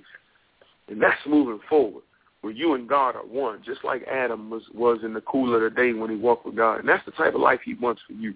And he doesn't want anything less than that for you. So I'm going to pray with you all out there, and uh, I'm going to pray for you. And I'm going to believe, God, that you're going to walk away from this place rededicated, re, re on fire for Jesus and walking into a greater destiny and revelation. Father, I thank you for every listener. I thank you for every person that is out there listening to this talk show tonight. I pray that, Father, that you would meet them exactly where they are. Give them revelation. Give them insight. Touch their hearts. Deliver them. Set them free that they may go and serve you. Let them know that you are God of mercy and not a God of holding grudges. And, Father, I pray that as they move forward, they will find where they belong in your kingdom. In Jesus' name. And I want you all that's, that are listening out there to say, Jesus, come into my heart. Forgive me of my sins I accept you right now as my Lord and my Savior, the Son of God, made flesh. I'm saved, forgiven, on my way to heaven because I have Jesus in my heart. Amen. Friend, if you pray that prayer out there, I want to tell you that tonight, as a minister of the Most High God, received I received delegated authority by Jesus Christ, the head of the church, and I tell you tonight that all your sins are forgiven you right now. In Jesus' name. God bless you all. Till we meet again. Have a bless great you. kingdom life. Thank you, Pastor John. Thank you so much. It's been wonderful. Night. No problem. My pleasure. For everyone all still listening, right. For everyone still listening, uh, we want to make a very happy announcement that we are now on the Jesus Radio Network. So now we have opportunity to be heard by thousands more people that'll be hearing this message and more messages to come. Uh, amen. So this message will eventually be heard by hundreds and even thousands to come. So thank you for Pastor John for being on. Um, we'll see this fruit even from this show, even in eternity. Amen. Uh, we also want to talk about the baptism in the Holy Ghost for those that have either prayed to receive Jesus for the first time or those that um, you just rededicate life and you've never been filled with the Holy Ghost or you want to be refilled with the Holy Ghost. The Bible says that These signs will follow those believing that they'll cast out devils, they'll lay hands on the sick, and they'll speak with new tongues. It was so important that Jesus told them to wait until they were endued with power on high. And he is the baptizer in the Holy Ghost and fire. If you want to receive that gift, I promise you it is for every believer.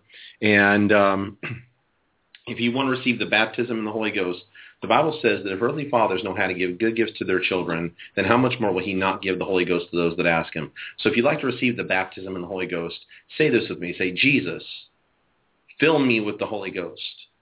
Fill me with power to live for you. Give me that new language of intimacy with you. Amen. And the book, the book of James says, faith without action is dead. Everything in the kingdom of heaven is by faith. It's time to take a step of faith. The book of Jude tells us what that faith, that faith uh, action is. It says, you, beloved, build yourself up in your most holy faith by praying in the Holy Ghost. Some people listening, you may have said, well, I've tried to pray in the Holy Ghost. Well, what probably happened is you begin to speak it out, but then your mind probably kicked in and told you, well, maybe it's really not God. That's the devil. Because the Bible says that if earthly fathers know how to give good gifts to their children, then he will give the Holy Ghost to those ask him. So when as you begin to speak it out, you may have only gotten some syllables or maybe a few words, but as you continue to do that, then the new language of his choice begins to come through your mouth. You have to trust the word of God. Let me just say it like this. If you've been a Christian for a long time and you believe it's for you and you haven't received it yet, I promise, God, you're not waiting on God. God's waiting on you. So why don't you do something new? Because the definition of insanity is to do the same thing over and over again, expect a different result. If you why don't you begin to step out and begin to release that language that's probably already on the inside of you. You know, I remember once I was at a lunch table with a lady who went to a spirit-filled church that believed in these things, but she had never received it. And I says, well, it's probably already on the inside of you, but you've just never let it out. And we we prayed, and I told her to step out and begin to speak, and the power of God came on mightily at the table, and she began to pray in the Holy Ghost right there. It's just because my people are destroyed for lack of knowledge. So right now, when I count to three, don't pray in English. Take that step of faith. Don't pray in English. Don't pray in Spanish. Don't pray in any language. When I count to three, begin to speak out that new language. And as you do, the language of his choosing will begin to come through your lips. And the Bible says we pray mysteries, so you won't understand it. And it may sound foolish, but he uses the foolish things to confound the wise. And you can trust that because you've asked Jesus for it, that it's from him. A lot of people say, well, what about demonic tongues? Well, you didn't ask the devil for it. There are demonic tongues, but they get that from demons. But you're asking Jesus.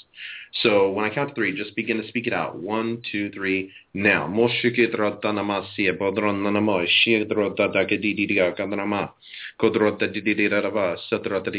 Right now you may feel a peace on the inside. You may feel a fire on the inside of you. That is the presence of God. And that language coming forth from you, as you begin to do that, your, the Bible's going to become more real to you. Your spirit man's going to become more real to you. The Holy Spirit's going to become more real to you.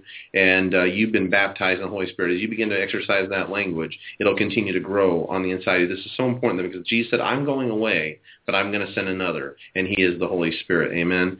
Uh, without relationship with the Holy Spirit, we actually have no relationship with Jesus because he's the one that connects us to the Father and the Son. We're millions of miles away right now in the in the kingdom, in in the in the throne room. But we have God on the earth here with us now. Amen. Deborah, do you have anything to say about that? Yes, I think it's really important to to pray in the in the Holy Ghost as much as you can every day, and and and you know because we do build ourselves up and and make ourselves stronger and uh, spiritually and just praying in in you know in in in the spirit as much as you can daily even if you're doing the dishes or if you're just taking a walk or just whatever it is as much as you can. But it, it's also equally important to listen as well to learn how to listen um, to what the holy spirit has to tell us what he has to say and that's also equally equally as important you know so i think that's equally as important too uh, so um, we do have another caller on the line. We have about five minutes. So, um, hello, Brenda. We were wondering to get your last minute thoughts. We've got about five minutes left. How are you? that was great. Yeah, good. Great. You're on the air right now, so we are just we're gonna get your last minute thoughts about everything. If you had any thoughts or prayer requests, or I'm glad you're here. You cannot out. Thank you. I can honestly say you cannot outgive God.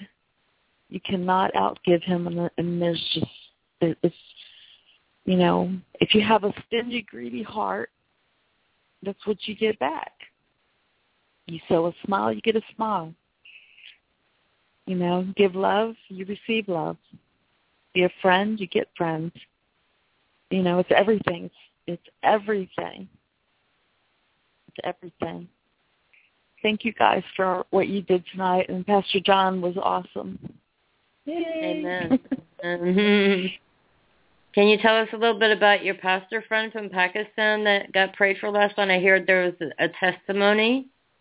Um, yes, he's been a friend of mine for a long time and um has encouraged me while I was in Bible school and uh, would share some of the things that they were suffering in Pakistan and that they meet a home and um he was writing me um just during the program and um uh, they're on their way to church now. He said, "Thank you." Let me see. Let me read exactly what he said. He said, "Thank you, sister, for giving me very good friends. Thank you." So it's really, really good that um Adam and uh, you, Deborah, have reached out to him also. I, I um, understand he was very touched last night. You were telling me something after after the show ended about how he was very touched last night. Well, After, I thought I had lost him. him. Yeah. Praise I God. I lost him during the show, and then he, um after, you know, I wasn't talking anymore. He got on there and he said that he could feel the presence of God, and he was crying, and God touched him powerfully. And uh so even if things don't look like it's going right, Adam continued to pray, and God touched him. So I just, you know, we think we're being a distraction or we're not doing it right, but God uses every single open door and opportunity, and um, I believe that that area needs encouragement, and um, it was just it was just wonderful how it happened. Thank you, guys. Amen. Thank you for letting us know about him. Thank you. Praise God. And I want to talk about any other pastors. I really have a heart for pastors, being that I have a pastoral call in my life as well uh, to teach the Word of God. I want to just encourage pastors out there, um, get a hold of get a hold of the Word of God. You know, get a hold. I want to encourage them to go go to revival.com, begin to listen to messages on revival.com. You know, get a hold of some of the teaching on there. Um, there's so much great teaching available there that'll help you, and you can take those principles that maybe you know not of, and maybe begin to minister those to your congregation members. Uh, I would the, our you know, our goal is to strengthen the local body. That's one of our goals as Christians, and especially what I feel in my life. And I want to encourage pastors out there to teach these principles of sowing and reaping, not only into your congregation, begin to live them yourself, and begin to teach them to your congregation. But I know, I know testimony after testimony of churches that begin to, that instead of saying, God, we would give if we had, they stepped out and decided to give and speak the word of God over their lives that they would have, and then and watch God prosper them over and over again. We've seen it, and uh, so those of you out there, maybe you're wondering why uh, you're not seeing more in your church and stuff like that. I want to encourage you to begin to exercise these principles of sowing and reaping, and begin to speak the word of God that you're blessed and you're prosperous and you're rich and you're wealthy. Aimee Semple McPherson, she built uh, she built this massive church in the middle of the Great Depression because of these principles. So it doesn't matter what your economy is because we're teaching you now to operate by heaven's economy. So I want to encourage pastors out there, begin to operate in God's economy. Begin to operate by sowing and reaping. Begin to sow seed. Begin to begin to give. Begin to ask God to give, prompt you where to give and how to give it. Give into ministries that you see doing things and shaking things for the kingdom of God, and then begin to speak the word of God and be faithful with it. And as you're consistent with your seed, God, will, you'll be consistent with your harvest. And watch watch God begin to bless you and provide for you. Amen.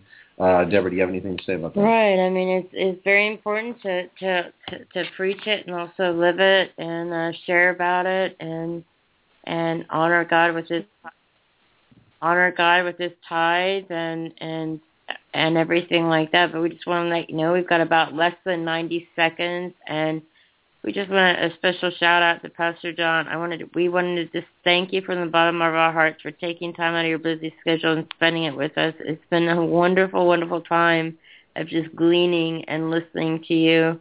It's been awesome, hasn't it, Adam? It's been great. Uh, we're and, privileged to have a great man of God like that with us. Yes, yes, and Brenda, thank, yes, thank you also, Brenda, for joining and Adam, any last thoughts? We've really um, basically got no time. Basically, just everyone. We just pray the fire of God on the last. I want everyone in, in their homes that's listening. Raise your hands right now. We pray the fire of God on everybody that's listening right now. In the name of Jesus, just receive it by faith right now. In the name of Jesus, the fire of God coming upon everybody that's listening. Receive it now. Let the joy of the Lord fill you right now. In the name fire, of Jesus, God. Right fire. Now, in Jesus' name. Fire. receive that as we go. Fire! In the name of Jesus, we thank you for listening. God bless you. Fire! You with the fire of God. And let that fill you right now. Place your hand, if you're depressed, place your hand in your belly and begin to laugh right now.